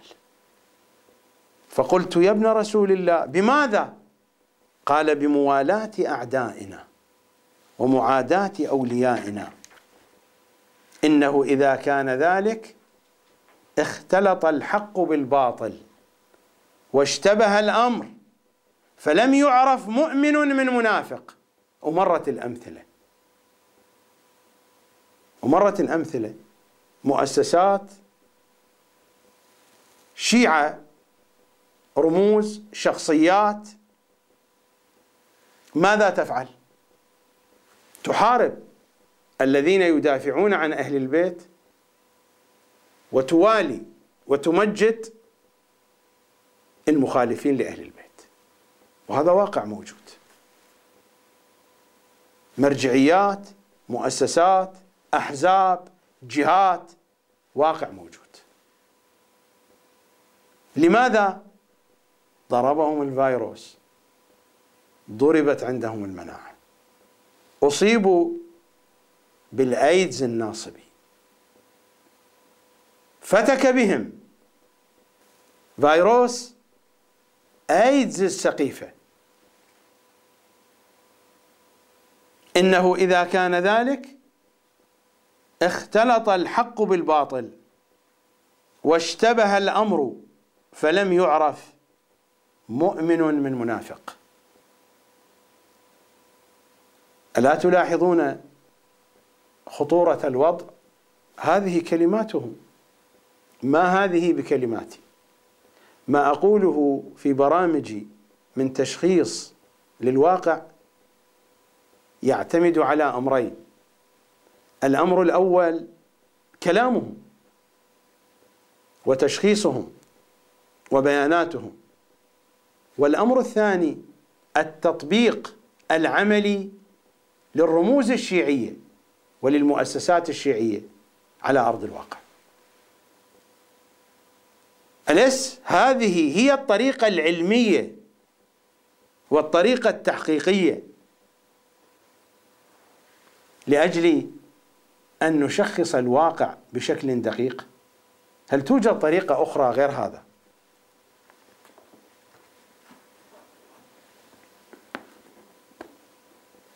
أما تفسير إمامنا الزاكي العسكري صلوات الله وسلامه عليه نقرأ الرواية. وكذلك عوام أمتنا. الإمام هنا يقارن في أصل الرواية بين اليهود وكيف أنهم أطاعوا واتبعوا وقلدوا أحبارهم. وبين الشيعة. وكذلك عوام أمتنا إذا عرفوا من فقهائهم الفسق الظاهر والعصبية الشديدة والتكالب على حطام الدنيا وحرامها وإهلاك من يتعصبون عليه وإن كان لإصلاح أمره مستحقا لأنه لا يكون ذيلا له. وبالترفق بالبر والإحسان على من تعصبوا له لأنه ذيل لهم وإن كان للإذلال والإهانة مستحقا. ربما الأوصاف الأولى لا يستطيع الإنسان أن يجدها لأنها قد تكون خفية. لكن الأوصاف المتأخرة هذه يمكن للإنسان أن يتلمسها في الواقع. يمكن أن يجد لها مصادق. أعيد قراءة هذه السطور. وكذلك عوام أمتنا إذا عرفوا من فقهائهم الفسق الظاهر والعصبية الشديدة عصبية شديدة فيما بينهم صراعات فيما بينهم والتكالب على حطام الدنيا وحرامها وإهلاك من يتعصبون عليه وإن كان لإصلاح أمره مستحقا وبالترفق بالبر والإحسان على من تعصبوا له وإن كان للإذلال والإهانة مستحقا. أعتقد العبارات الأخيرة هناك الكثير من مصادقها في مؤسستنا الدينية. هناك الكثير من الأشخاص الذين لا يستحقون الإكرام والإحترام يكرمون ويحترمون. وهناك الكثير من الأشخاص الذين يستحقون الإكرام والإحترام يطردون ويبعدون. وهذه القضية لها مصاديق في مؤسستنا الدينية وفي واقعنا الشيعي بشكل واضح. فمن قلد من عوامنا من عوام الشيعة فمن قلد من عوامنا مثل هؤلاء الفقهاء فهم مثل اليهود الذين ذمهم الله تعالى بالتقليد لفسقة فقهائهم. فأما من كان من الفقهاء لاحظوا إن جاءت هذه الرواية في داخل رواية طويلة. تقتطع هذه الكلمات فقط ويعلس الباقي لا يذكر. فأما من كان من الفقهاء صائنا لنفسه حافظا لدينه مخالفا لهواه مطيعا لأمر مولاه فللعوام أن يقلدوه. قال فللعوام أن يقلدوه. ليس كما يذكرون فعلى العوام؟ هناك فارق. فعلى العوام يعني وجوبا فللعوام يعني بالتخيير. فارق بين أن نقول فعلى العوام أن يقلدوا هذا لسان الوجوب. فللعوام هذا لسان التخيير. فللعوام أن يقلدوا. وذلك لا يكون إلا في بعض فقهاء الشيعة لا جميعهم. إلى أن يقول الرواية فيها تفاصيل إلى أن يقول ومنهم قوم نصاب لا يقدرون على القدح فينا. نصاب ليس نصاب بمعنى الذين يحملون السيوف لقتل الأئمة. نصاب بالمعنى الذي مر. فمن جحد وعند فهو مقصر ناصب. داخل الوسط الشيعي. يعني ليس المقصود هنا ناصبي أنه جاء من عائلة ناصبية من مجتمع ناصبي وجعل نفسه فقيها في الواقع الشيعي. ليس المراد هذا. الروايات يشرح بعضها بعضا ما مر علينا قبل قليل في حديث المعرفة بالنورانية ما مر علينا قبل قليل في حديث الوشاع عن الإمام الرضا من أنه إن من شيعتنا من يتخذ مودتنا أهل البيت لهو أشد فتنة على شيعتنا من الدجال. لما يكون أشد من الدجال فهو ناصب. ناصب لا بمعنى أنه يسل سيفا ويقتل الأئمة. هو لا يفعل ذلك لكنه أشد من ذلك. هو أشد من ذلك. ما جاء في الروايات مداد العلماء أفضل من دماء الشهداء أي مداد هذا المداد الذي يكتب لإحياء أمر أهل البيت أما المداد الذي يكون مشوبا بالفكر القطبي بالفكر الصوفي بالفكر الشافعي الحنفي الاعتزالي. هذا يطمس أمر أهل البيت وهذا يكون أشد من قتل أهل البيت بالسيف. مثل ما أن مداد العلماء في إحياء أمرهم أفضل من دماء الشهداء. مداد العلماء الذي يطمس أمر أهل البيت هو يكون أشد وألعن من السيوف. أعتقد المعادلة واضحة. إذا كان مداد العلماء الذين يحيون أمر أهل البيت أفضل من دماء الشهداء الذين يعملون بالعكس أيضا ماذا سيكون حالهم؟ أن مدادهم أشد من السيوف التي ذبحت أهل البيت. ومنهم قوم نصاب لا يقدرون على القدح فينا. كيف لا يقدرون على القدح فينا؟ هم مثل ما قال أمير المؤمنين. الكلام الذي مر علينا. يعيشون هذه الحالة. ومن شك وعند وجحد ووقف وتحير وارتاب فهو مقصر وناصب. إمامنا هنا يتحدث إمامنا الصادق صلوات الله وسلامه عليه في تفسير إمامنا الزاكي العسكري.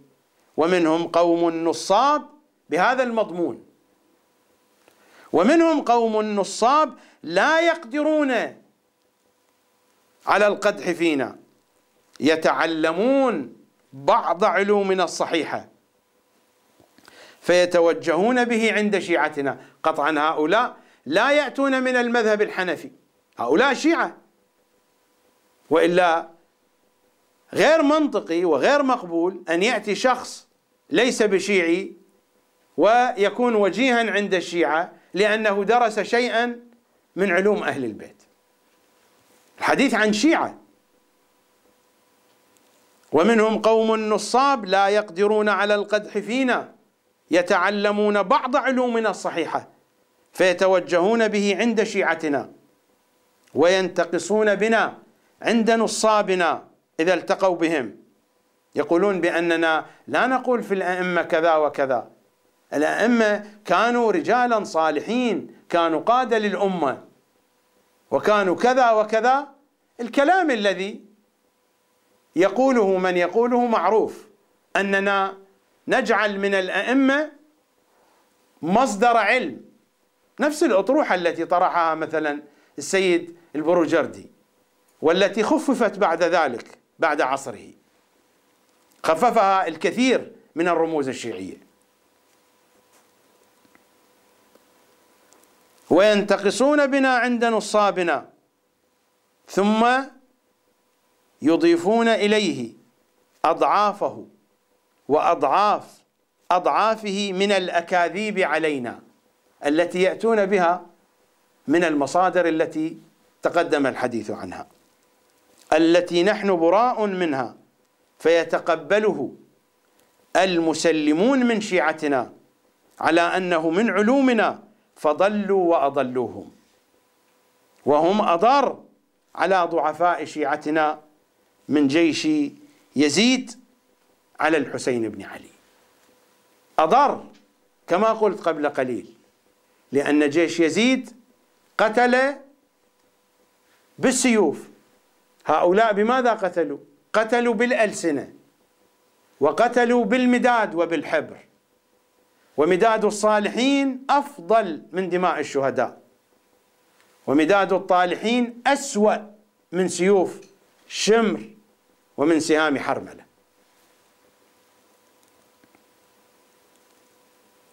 إلى آخر الرواية الشريفة.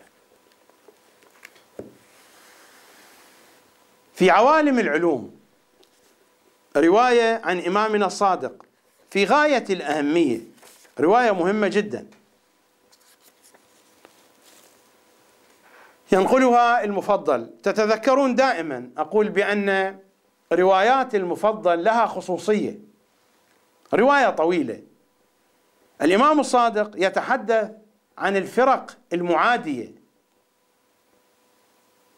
لهم صلوات الله عليهم. ويذكر المقصرة. باعتبار نحن نتحدث عن المقصر والناصب كما مر علينا. المفضل يسأل الإمام عن المقصرة. فماذا يجيب إمامنا الصادق؟ انتبهوا لهذه الكلمات. كلمات مهمة جدا. قال يا مفضل المقصرة هم الذين هداهم الله.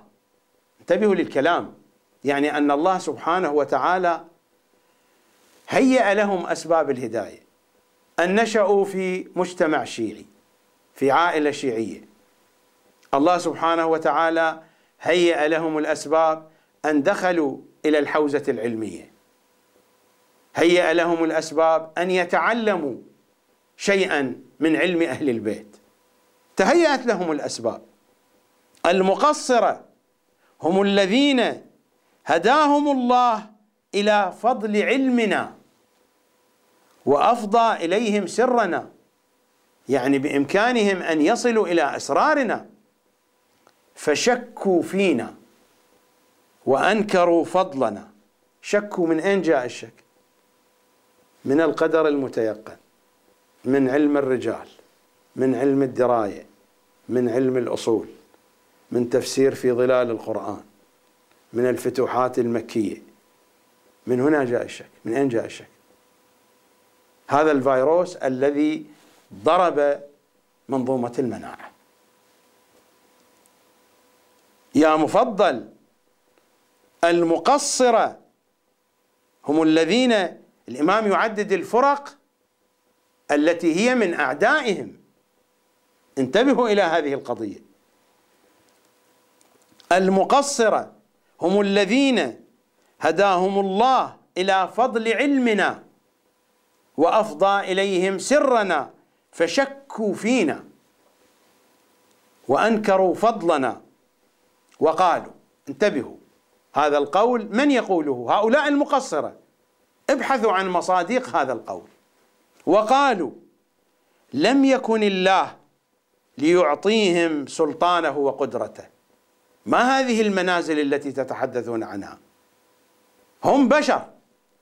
الله سبحانه وتعالى أعطاهم شيئا من العلم مقدارا من الفضل. إن الله سبحانه وتعالى لا يمكن أن يعطيهم سلطانه وقدرته. لماذا؟ لماذا لا يمكن؟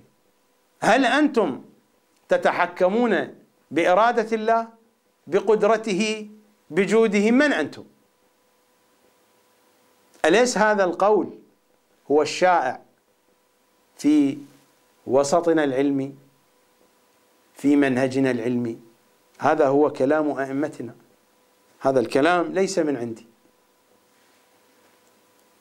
يا مفضل المقصرة هم الذين هداهم الله إلى فضل علمنا وأفضى إليهم سرنا فشكوا فينا وأنكروا فضلنا وقالوا لم يكن الله ليعطيهم سلطانه وقدرته.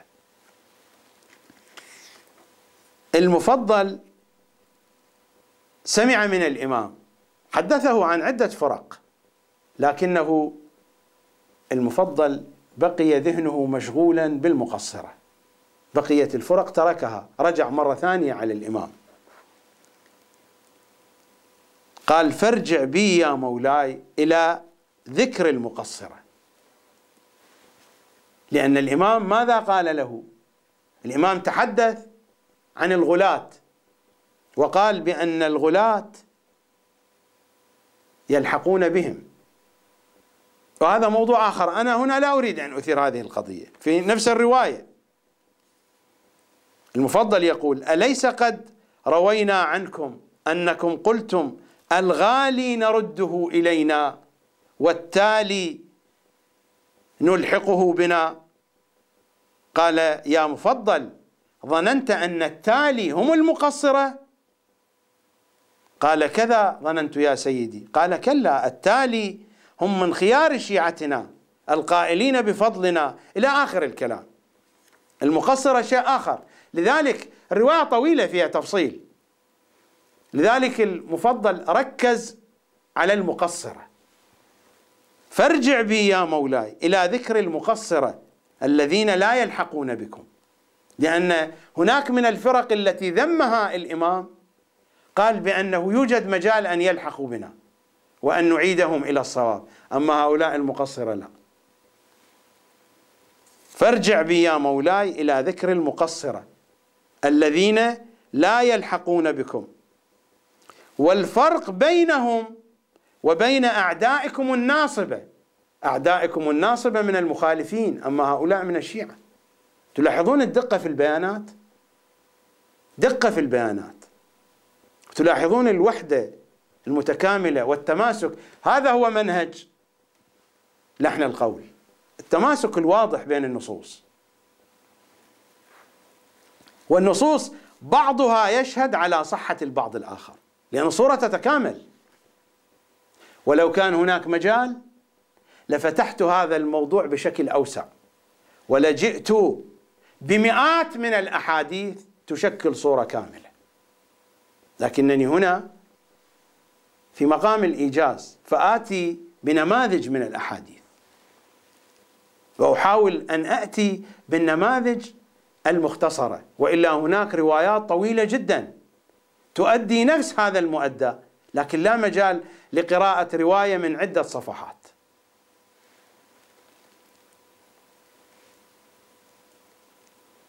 فارجع بي يا مولاي إلى ذكر المقصرة الذين لا يلحقون بكم. والفرق بينهم وبين أعدائكم الناصبة. قال الصادق انتبهوا لهذه الكلمات الخطيرة. قال الصادق يا مفضل الناصبة أعداؤكم يعادونكم الناصبة والمقصرة أعداؤنا. كلمة خطيرة جدا هذه الكلمة. يا مفضل الناصبة أعداؤكم والمقصرة الذين هم من الشيعة والمقصرة أعداؤنا لأن الناصبة تطالبكم ماذا؟ أن تقدموا علينا أبا بكر وعمر وعثمان ولا يعرفوا من فضلنا شيئا. والمقصرة قد وافقوكم على البراءة ممن ذكرنا. هذه البراءة المخرومة التي أتحدث عنها. والمقصرة قد وافقوكم على البراءة ممن ذكرنا. وعرفوا فضلنا وحقنا فأنكروه وجحدوه. بترهات علم الرجال بترهات علم الأصول. والمقصرة قد وافقوكم على البراءة ممن ذكرنا. وعرفوا فضلنا وحقنا فأنكروه وجحدوه. وقالوا هذا ليس لهم. لماذا؟ لأنهم بشر مثلنا.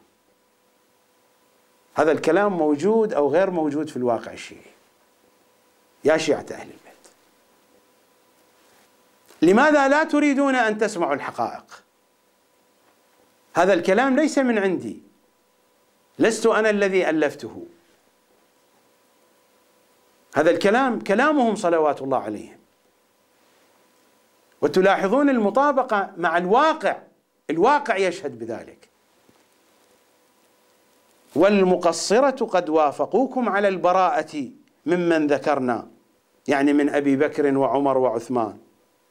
وعرفوا فضلنا وحقنا فأنكروه وجحدوه وقالوا هذا ليس لهم لأنهم بشر مثلنا. كما يقول مثلا السيد فضل الله لا وجود للجانب الغيبي مثلا في حياة الزهراء وفي حياتهم صلوات الله عليهم. وقد صدقوا أننا بشر مثلهم إلا أن الله بما يفوضه إلينا من أمره ونهيه. فنحن نفعل بإذنه. كلما شرحته وبينته لك لأن الحديث طويل. تحدث عن منازلهم ومقاماتهم قد اصطفانا به. رواية خطيرة جدا هذه الرواية.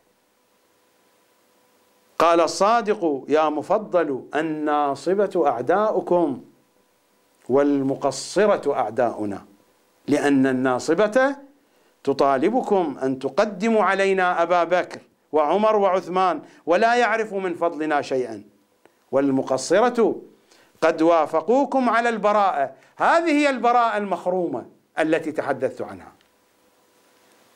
براءة ولكن في جانب معرفة أهل البيت في جانب الولاية يعودون إلى علم الرجال وعلم الأصول وعلم الدراية و و وعلم الكلام وإلى سفاسف وترهات المعتزلة وابن عربي والشافعي وأبو حنيفة والألعن من ذلك سيد قطب.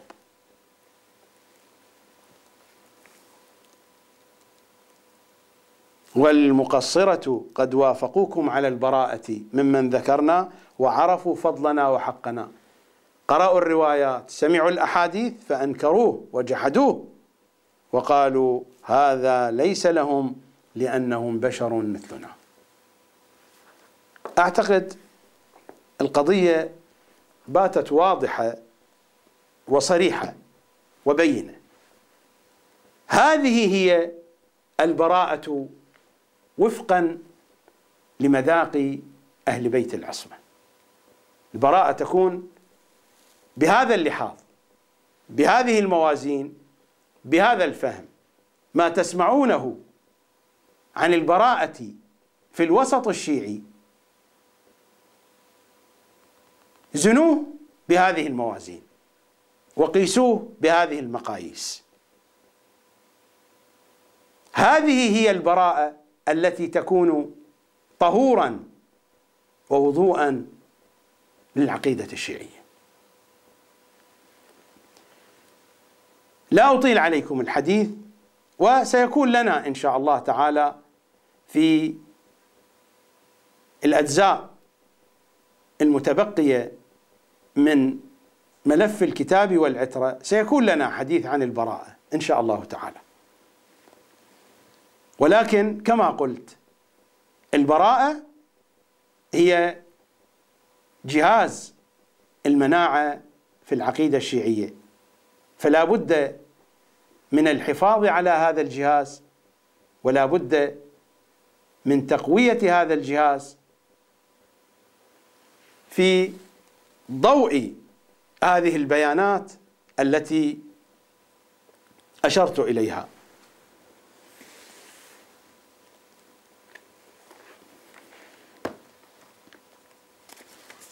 أختم حديثي عن البراءة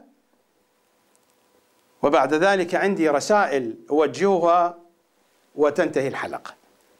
أختم حديثي بهاتين الروايتين.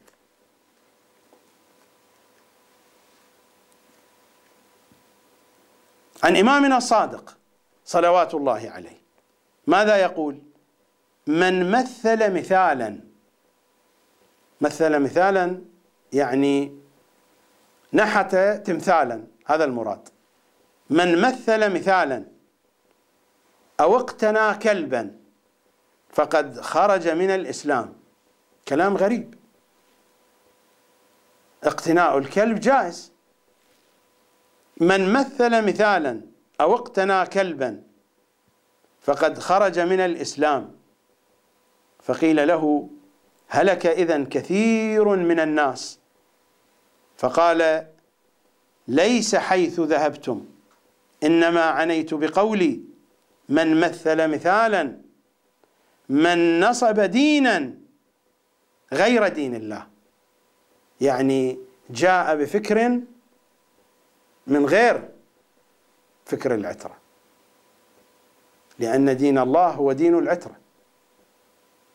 الذي يأتي بدين من غير العترة أو أن يخلط بين ما جاء عن العترة وعن غيرهم فلا يكون حينئذ عن العترة.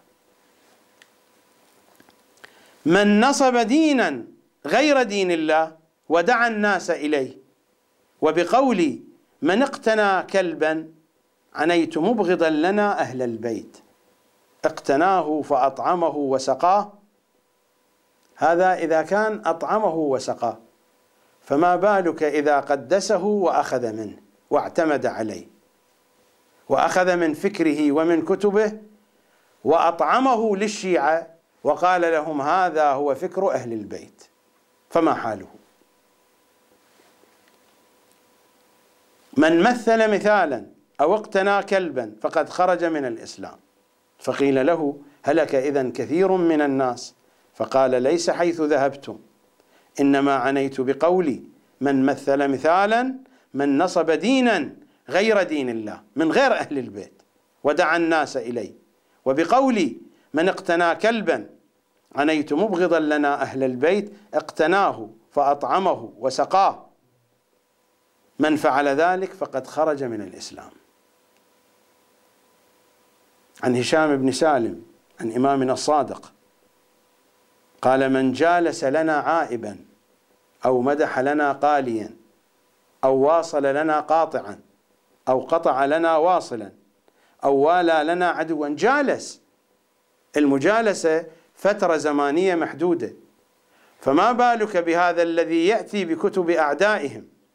ويحفظها ويدرسها ثم ينقلها في دروسه ثم يعلمها لطلابه ثم هؤلاء الطلاب يعلمونها للناس ويصورون ذلك بأنه فكر أهل البيت. ومن يعترض وهو يمتلك الأدلة على ذلك ويريد أن يرشد الناس إلى فكر أهل البيت يحاربونه ويكون جاسوسا وعميلا ووهابيا و و و. كيف يكون الحكم اذا؟ إذا كان من جالس لنا عائبا والمجلس قد يكون ساعة يوم شهر ولكنها قضية محدودة. أما هذا الذي يأتي بكل عيوبه بكل نصبه ويشحنه في أذهان الشيعة. ويربي الشيعة على حرب من يدافع عن أهل البيت. ماذا يكون موقفه من أهل البيت؟ ألا تشمله هذه الروايات التي مرت؟ ألا يكون أضر على الناس من يزيد بن معاوية؟ مثل ما مر في الروايات. هذا هو الذي نقوله. من جالس لنا عائبا وهذه هي البراءة. البراءة الأصل البراءة الفكرية. أما هؤلاء الذين يتصورون بأن البراءة لعن وسباب وشتائم هذه ليس براءة. هذه قضية على الحاشية. البراءة هي البراءة الفكرية النقاء الفكري. من جالس لنا عائبا أو مدح لنا قاليا أو واصل لنا قاطعا أو قطع لنا واصلا أو والى لنا عدوا أو عادى لنا وليا فقد كفر بالذي أنزل السبع المثاني والقرآن العظيم. هذا هو كلام جعفر بن محمد أيها الجعفرية إذا كنتم جعفريين. هذا هو كلام جعفر صلوات الله وسلامه عليه وهنيئا لمن كان جعفريا. رسائل في آخر حديثي وفي آخر الحلقة. الرسالة الأولى أوجهها إلى سماحة السيد كمال الحيدري والذي مرت حلقتان من حلقات هذا البرنامج في مناقشته وفي صحبة أقواله وأحاديثه.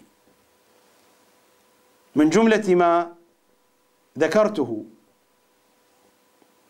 في الحلقتين المعنونتين مع السيد الحيدري.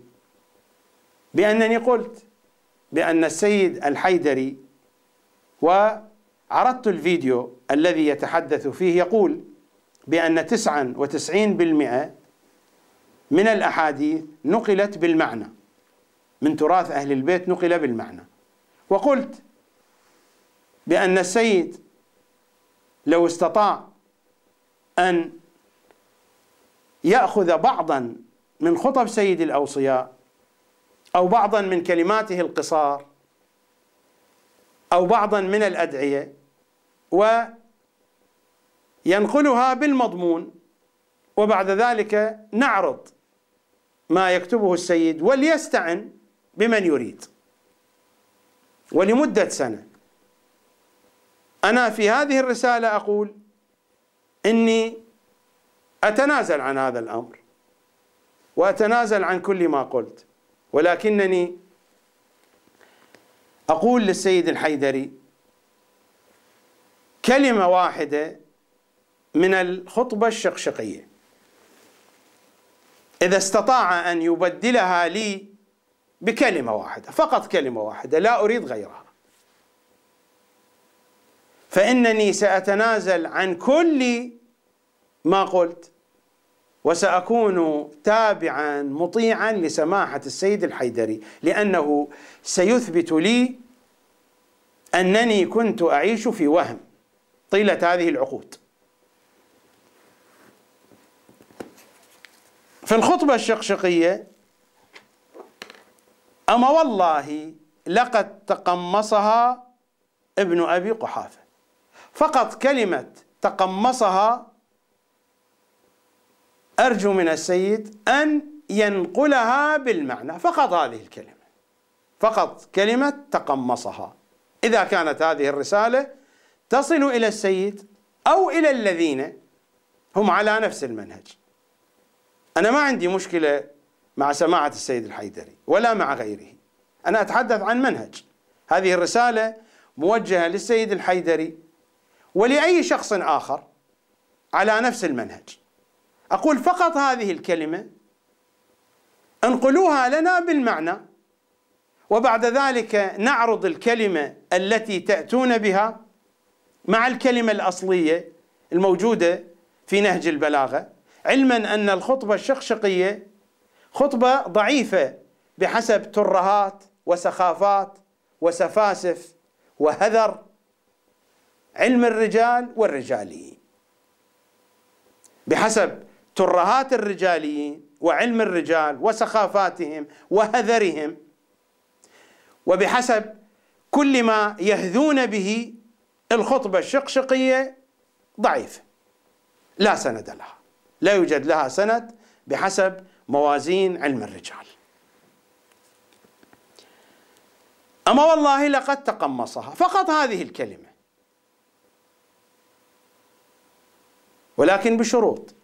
الشرط الأول أن الكلمة التي يؤتى بها أن تكون تؤدي نفس المعنى اللغوي. هذا أولا. وثانيا تؤدي نفس المعنى الأدبي. المعنى الأدبي غير المعنى اللغوي. ما تحدثت عنه باللسانية. وثالثا أن تأتي بنفس هذه الموسقة الحروف بشكل عام هي أصوات وهذه الأصوات لها جرس أجراس. أجراس الأصوات الحروفية. لها دلالات موسيقية. قد تكون في بعض الأحيان ضعيفة وقد تكون في أحيان أخرى إذا كان المتحدث ينتقي على أساس دراية وحكمة فينتقي كلمات بموسيقى معينة. مثل هذه الكلمة.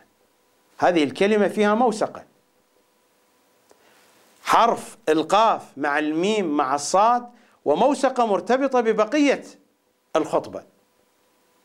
انتبهوا. أما والله لقد تقمصها ابن أبي قحافة. لاحظوا كم يتكرر حرف القاف. كان بإمكان الأمير أن يستعمل اسما آخر لأبي بكر وصفا آخر. لكنه استعمل هذا الوصف لوجود حرف القاف. أما والله لقد تقمصها ابن أبي قحافة وإنه ليعلم أن محلي منها محل القطب من الرحى. أيضا حرف القاف. ينحدر عني السيل ولا يرقى أيضا حرف القاف. إلي الطير. فسدلت دونها ثوبا وطويت عنها كشحا وطفقت أيضا حرف القاف. أرتئي بين أن أصول بيد جذاء أو أصبر على طخية عمياء. إلى أن يقول حتى يلقى ربه. أيضا حرف القاف بقية الخطبة. لا أريد أن أدخل في موضوع وحدة النظام الموسيقي في كلام سيد الأوصياء بحيث يمكن أن يقرأ وفقا للمقامات هذا الكلام. لا أريد أن أدخل في هذه القضية. أنا أقول هذه الكلمة. تقمصها لها دلالة لغوية لها دلالة أدبية وفيها موسقة فيها جرس صوتي واضح وفيها إيحائية بحيث أي واحد يعرف اللغة العربية حتى لو لم يعرف معنى هذه الكلمة حين يسمع الكلمة توحي له بشيء. وهذه الخاصية ليس موجودة في كل الكلمات. هناك بعض الكلمات فيها إيحائية. حتى للذي لا يعرف معنى الكلمة بشرط أن يعرف العربية. أما الذي يعرف المعنى ويعرف الدلالة اللغوية والأدبية ويمتلك أذنا موسيقية يستشعر الموسقة الموجودة في هذه الكلمة فإن الإيحائية لهذه الكلمة تذهب إلى جهة عميقة جدا. كلمة واضحة. الآن حينما أقرأ هذا السطر أما والله لقد تقمصها ابن أبي قحافة وإنه ليعلم أن محلي منها محل القطب من الرحى. أكثر كلمة تبقى مؤثرة في الذهن. مؤثرة في الجهاز السمعي أي كلمة تقمصها. أنا أطلب من السيد الحيدري أو ممن على هذا المنهج أن يعوض لي هذه الكلمة بالمعنى. أليس هو يقول بأن التراث تسعة وتسعون بالمئة نقل بالمعنى؟ لينقل لي كلمة واحدة بالمعنى وبالمضمون. ولنرى كيف ستكون الخطبة حينئذ. ولنحكم أناسا لا هم من الشيعة ولا هم من المسلمين. لا شأن لنا بالمسلمين. لنحكم أناسا من النصارى من اليهود ممن لهم ذوق في البلاغة العربية. نأتي بهذه الكلمة وليأتي السيد الحيدري ومن على منهجه بكلمة أخرى. وليستعن بكل علماء الحوزة. وليستعن بكل الأدباء. وإلى سنة. لأنه هو يتحدى وهذا تحدي له أيضا.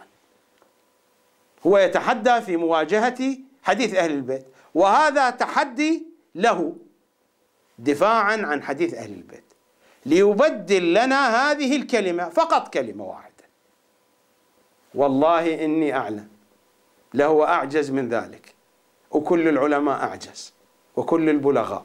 وكل الشعراء أعجز وأعجز أن يأتوا بكلمة واحدة في مقابل هذه الكلمة.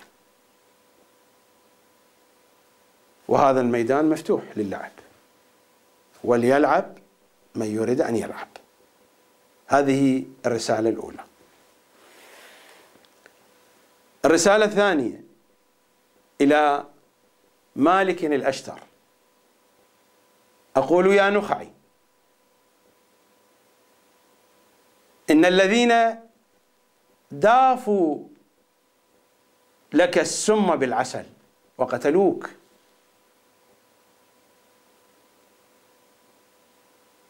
لا زالوا يدوفون لنا السم ولكن في فكرنا وفي عقائدنا وفي منهجنا العلمي. إذا كان الذي داف لك السم بالعسل. من غلمان عثمان بن عفان إن الذين يدوفون لشيعة أهل البيت السم في العسل من بيننا من بين أظهرنا. سلام عليك يا نخعي. مالك وما مالك؟ لله مالك. هكذا أبنه سيد الأوصياء. لله مالك. وما مالك؟ وهل قامت النساء عن مثل ذلك؟ وهل يوجد مثل مالك؟ كما دافوا لك السم بالعسل. يدوفون لشيعة أهل البيت. السم بالعسل. الرسالة الثالثة إلى معاوية إلى ابن هند. لكنني قبل أن أقول رسالتي أقرأ على مسامعكم ما جاء في مروج الذهب للمسعودي. عدي بن حاتم الطائي. دخل على معاوية. فقال له معاوية ما فعلت الطرفات يعني أولاده؟ طرفة وطارف وطريف. أولاد عدي ابن حاتم الطائي استشهدوا في صفين الثلاثة استشهدوا جميعا. عدي بن حاتم دخل على معاوية فقال له ما فعلت الطرفات؟ يعني أولاده. قال قتلوا مع علي. هو يعلم معاوية يريد أن يثير موضوعا. فماذا قال؟ ما أنصفك علي قتل أولادك وبقي أولاده. فقال عدي ما أنصفت عليا إذ قتل وبقيت بعده. فقال معاوية أما إنه قد بقيت قطرة من دم عثمان ما يمحوها إلا دم شريف من أشراف اليمن. يشير إليه وكأنه يهدده بلسان خفي. فقال عدي والله إن قلوبنا التي أبغضناك بها لفي صدورنا. وإن أسيافنا التي قاتلناك بها لعلى عواتقنا. ولئن أدنيت إلينا من الغدر فترا لندنين إليك من الشر شبرا.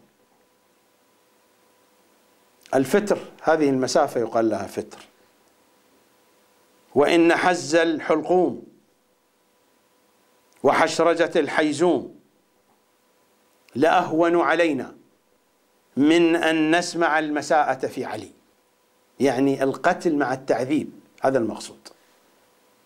أن الإنسان يعذب أشد العذاب. وإن حز الحلقوم وحشرجة الحيزوم لأهون علينا من أن نسمع المساءة في علي. فسلم السيف يا معاوية لباعث السيف. فقال معاوية هذه كلمات حكم فاكتبوها وأقبل على عدي محادثا له كأنه ما خاطبه بشيء. كان يردد معاوية هذه الكلمة دائما حين يلتقي بأصحاب سيد الأوصياء حينما يقبلون من العراق إلى الشام ويلتقي بهم. كان يردد دائما من أنه ما أطلق ألسنتكم وما جرأكم علي وما أذرب ألسنتكم إلا ابن أبي طالب. كان يردد هذه الكلمة دائما. وأقول لابن هند لا زالت أصواتنا هي هي. لا زالت ألسنتنا طلقة وذلقة وذربة. لا زالت هي هي.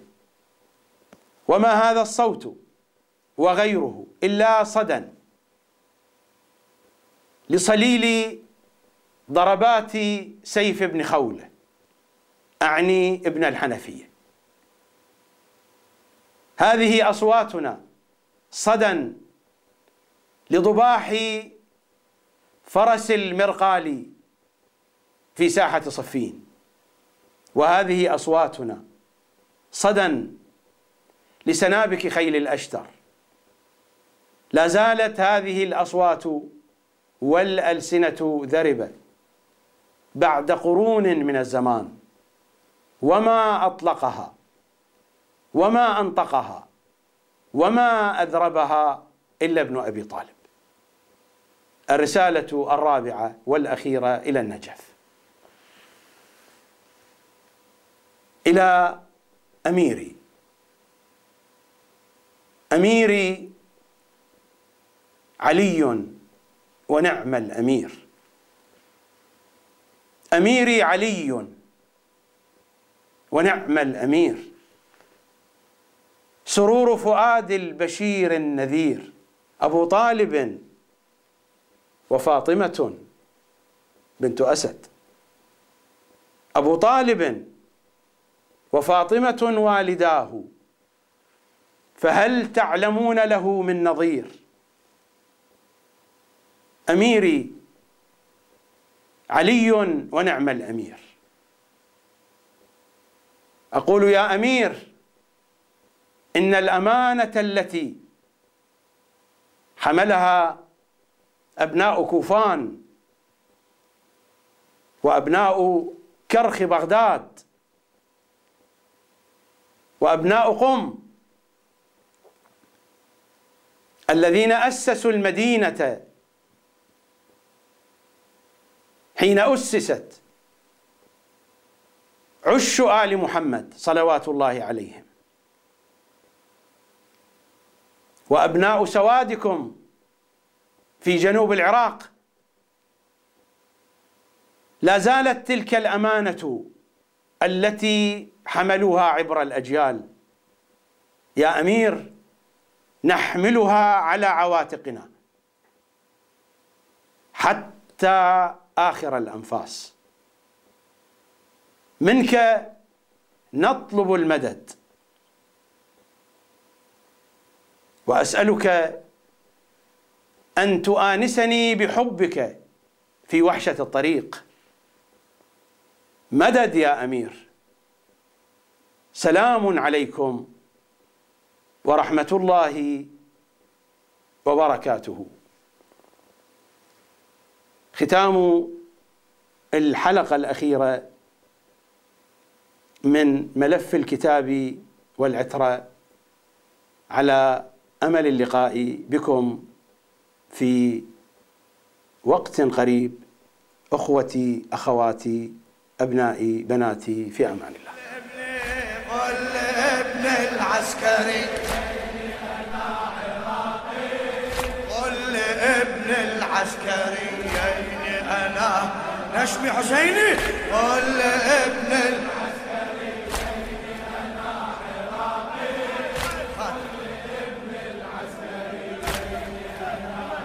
لخادم الحسين الشاعر أحمد العلياوي. كسروا ضلع عرى الأنبياء مثل ضلع المجد في خير النساء.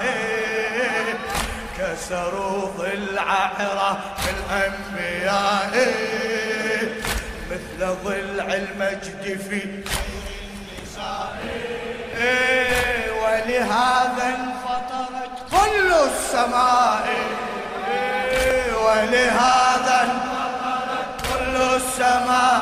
بعد بعد نشمي ولهذا انفطرت كل السماء وهوى حسنا له جنح البراق. وهوى حسنا له جنح البراق. قل قل قل لابن العسكري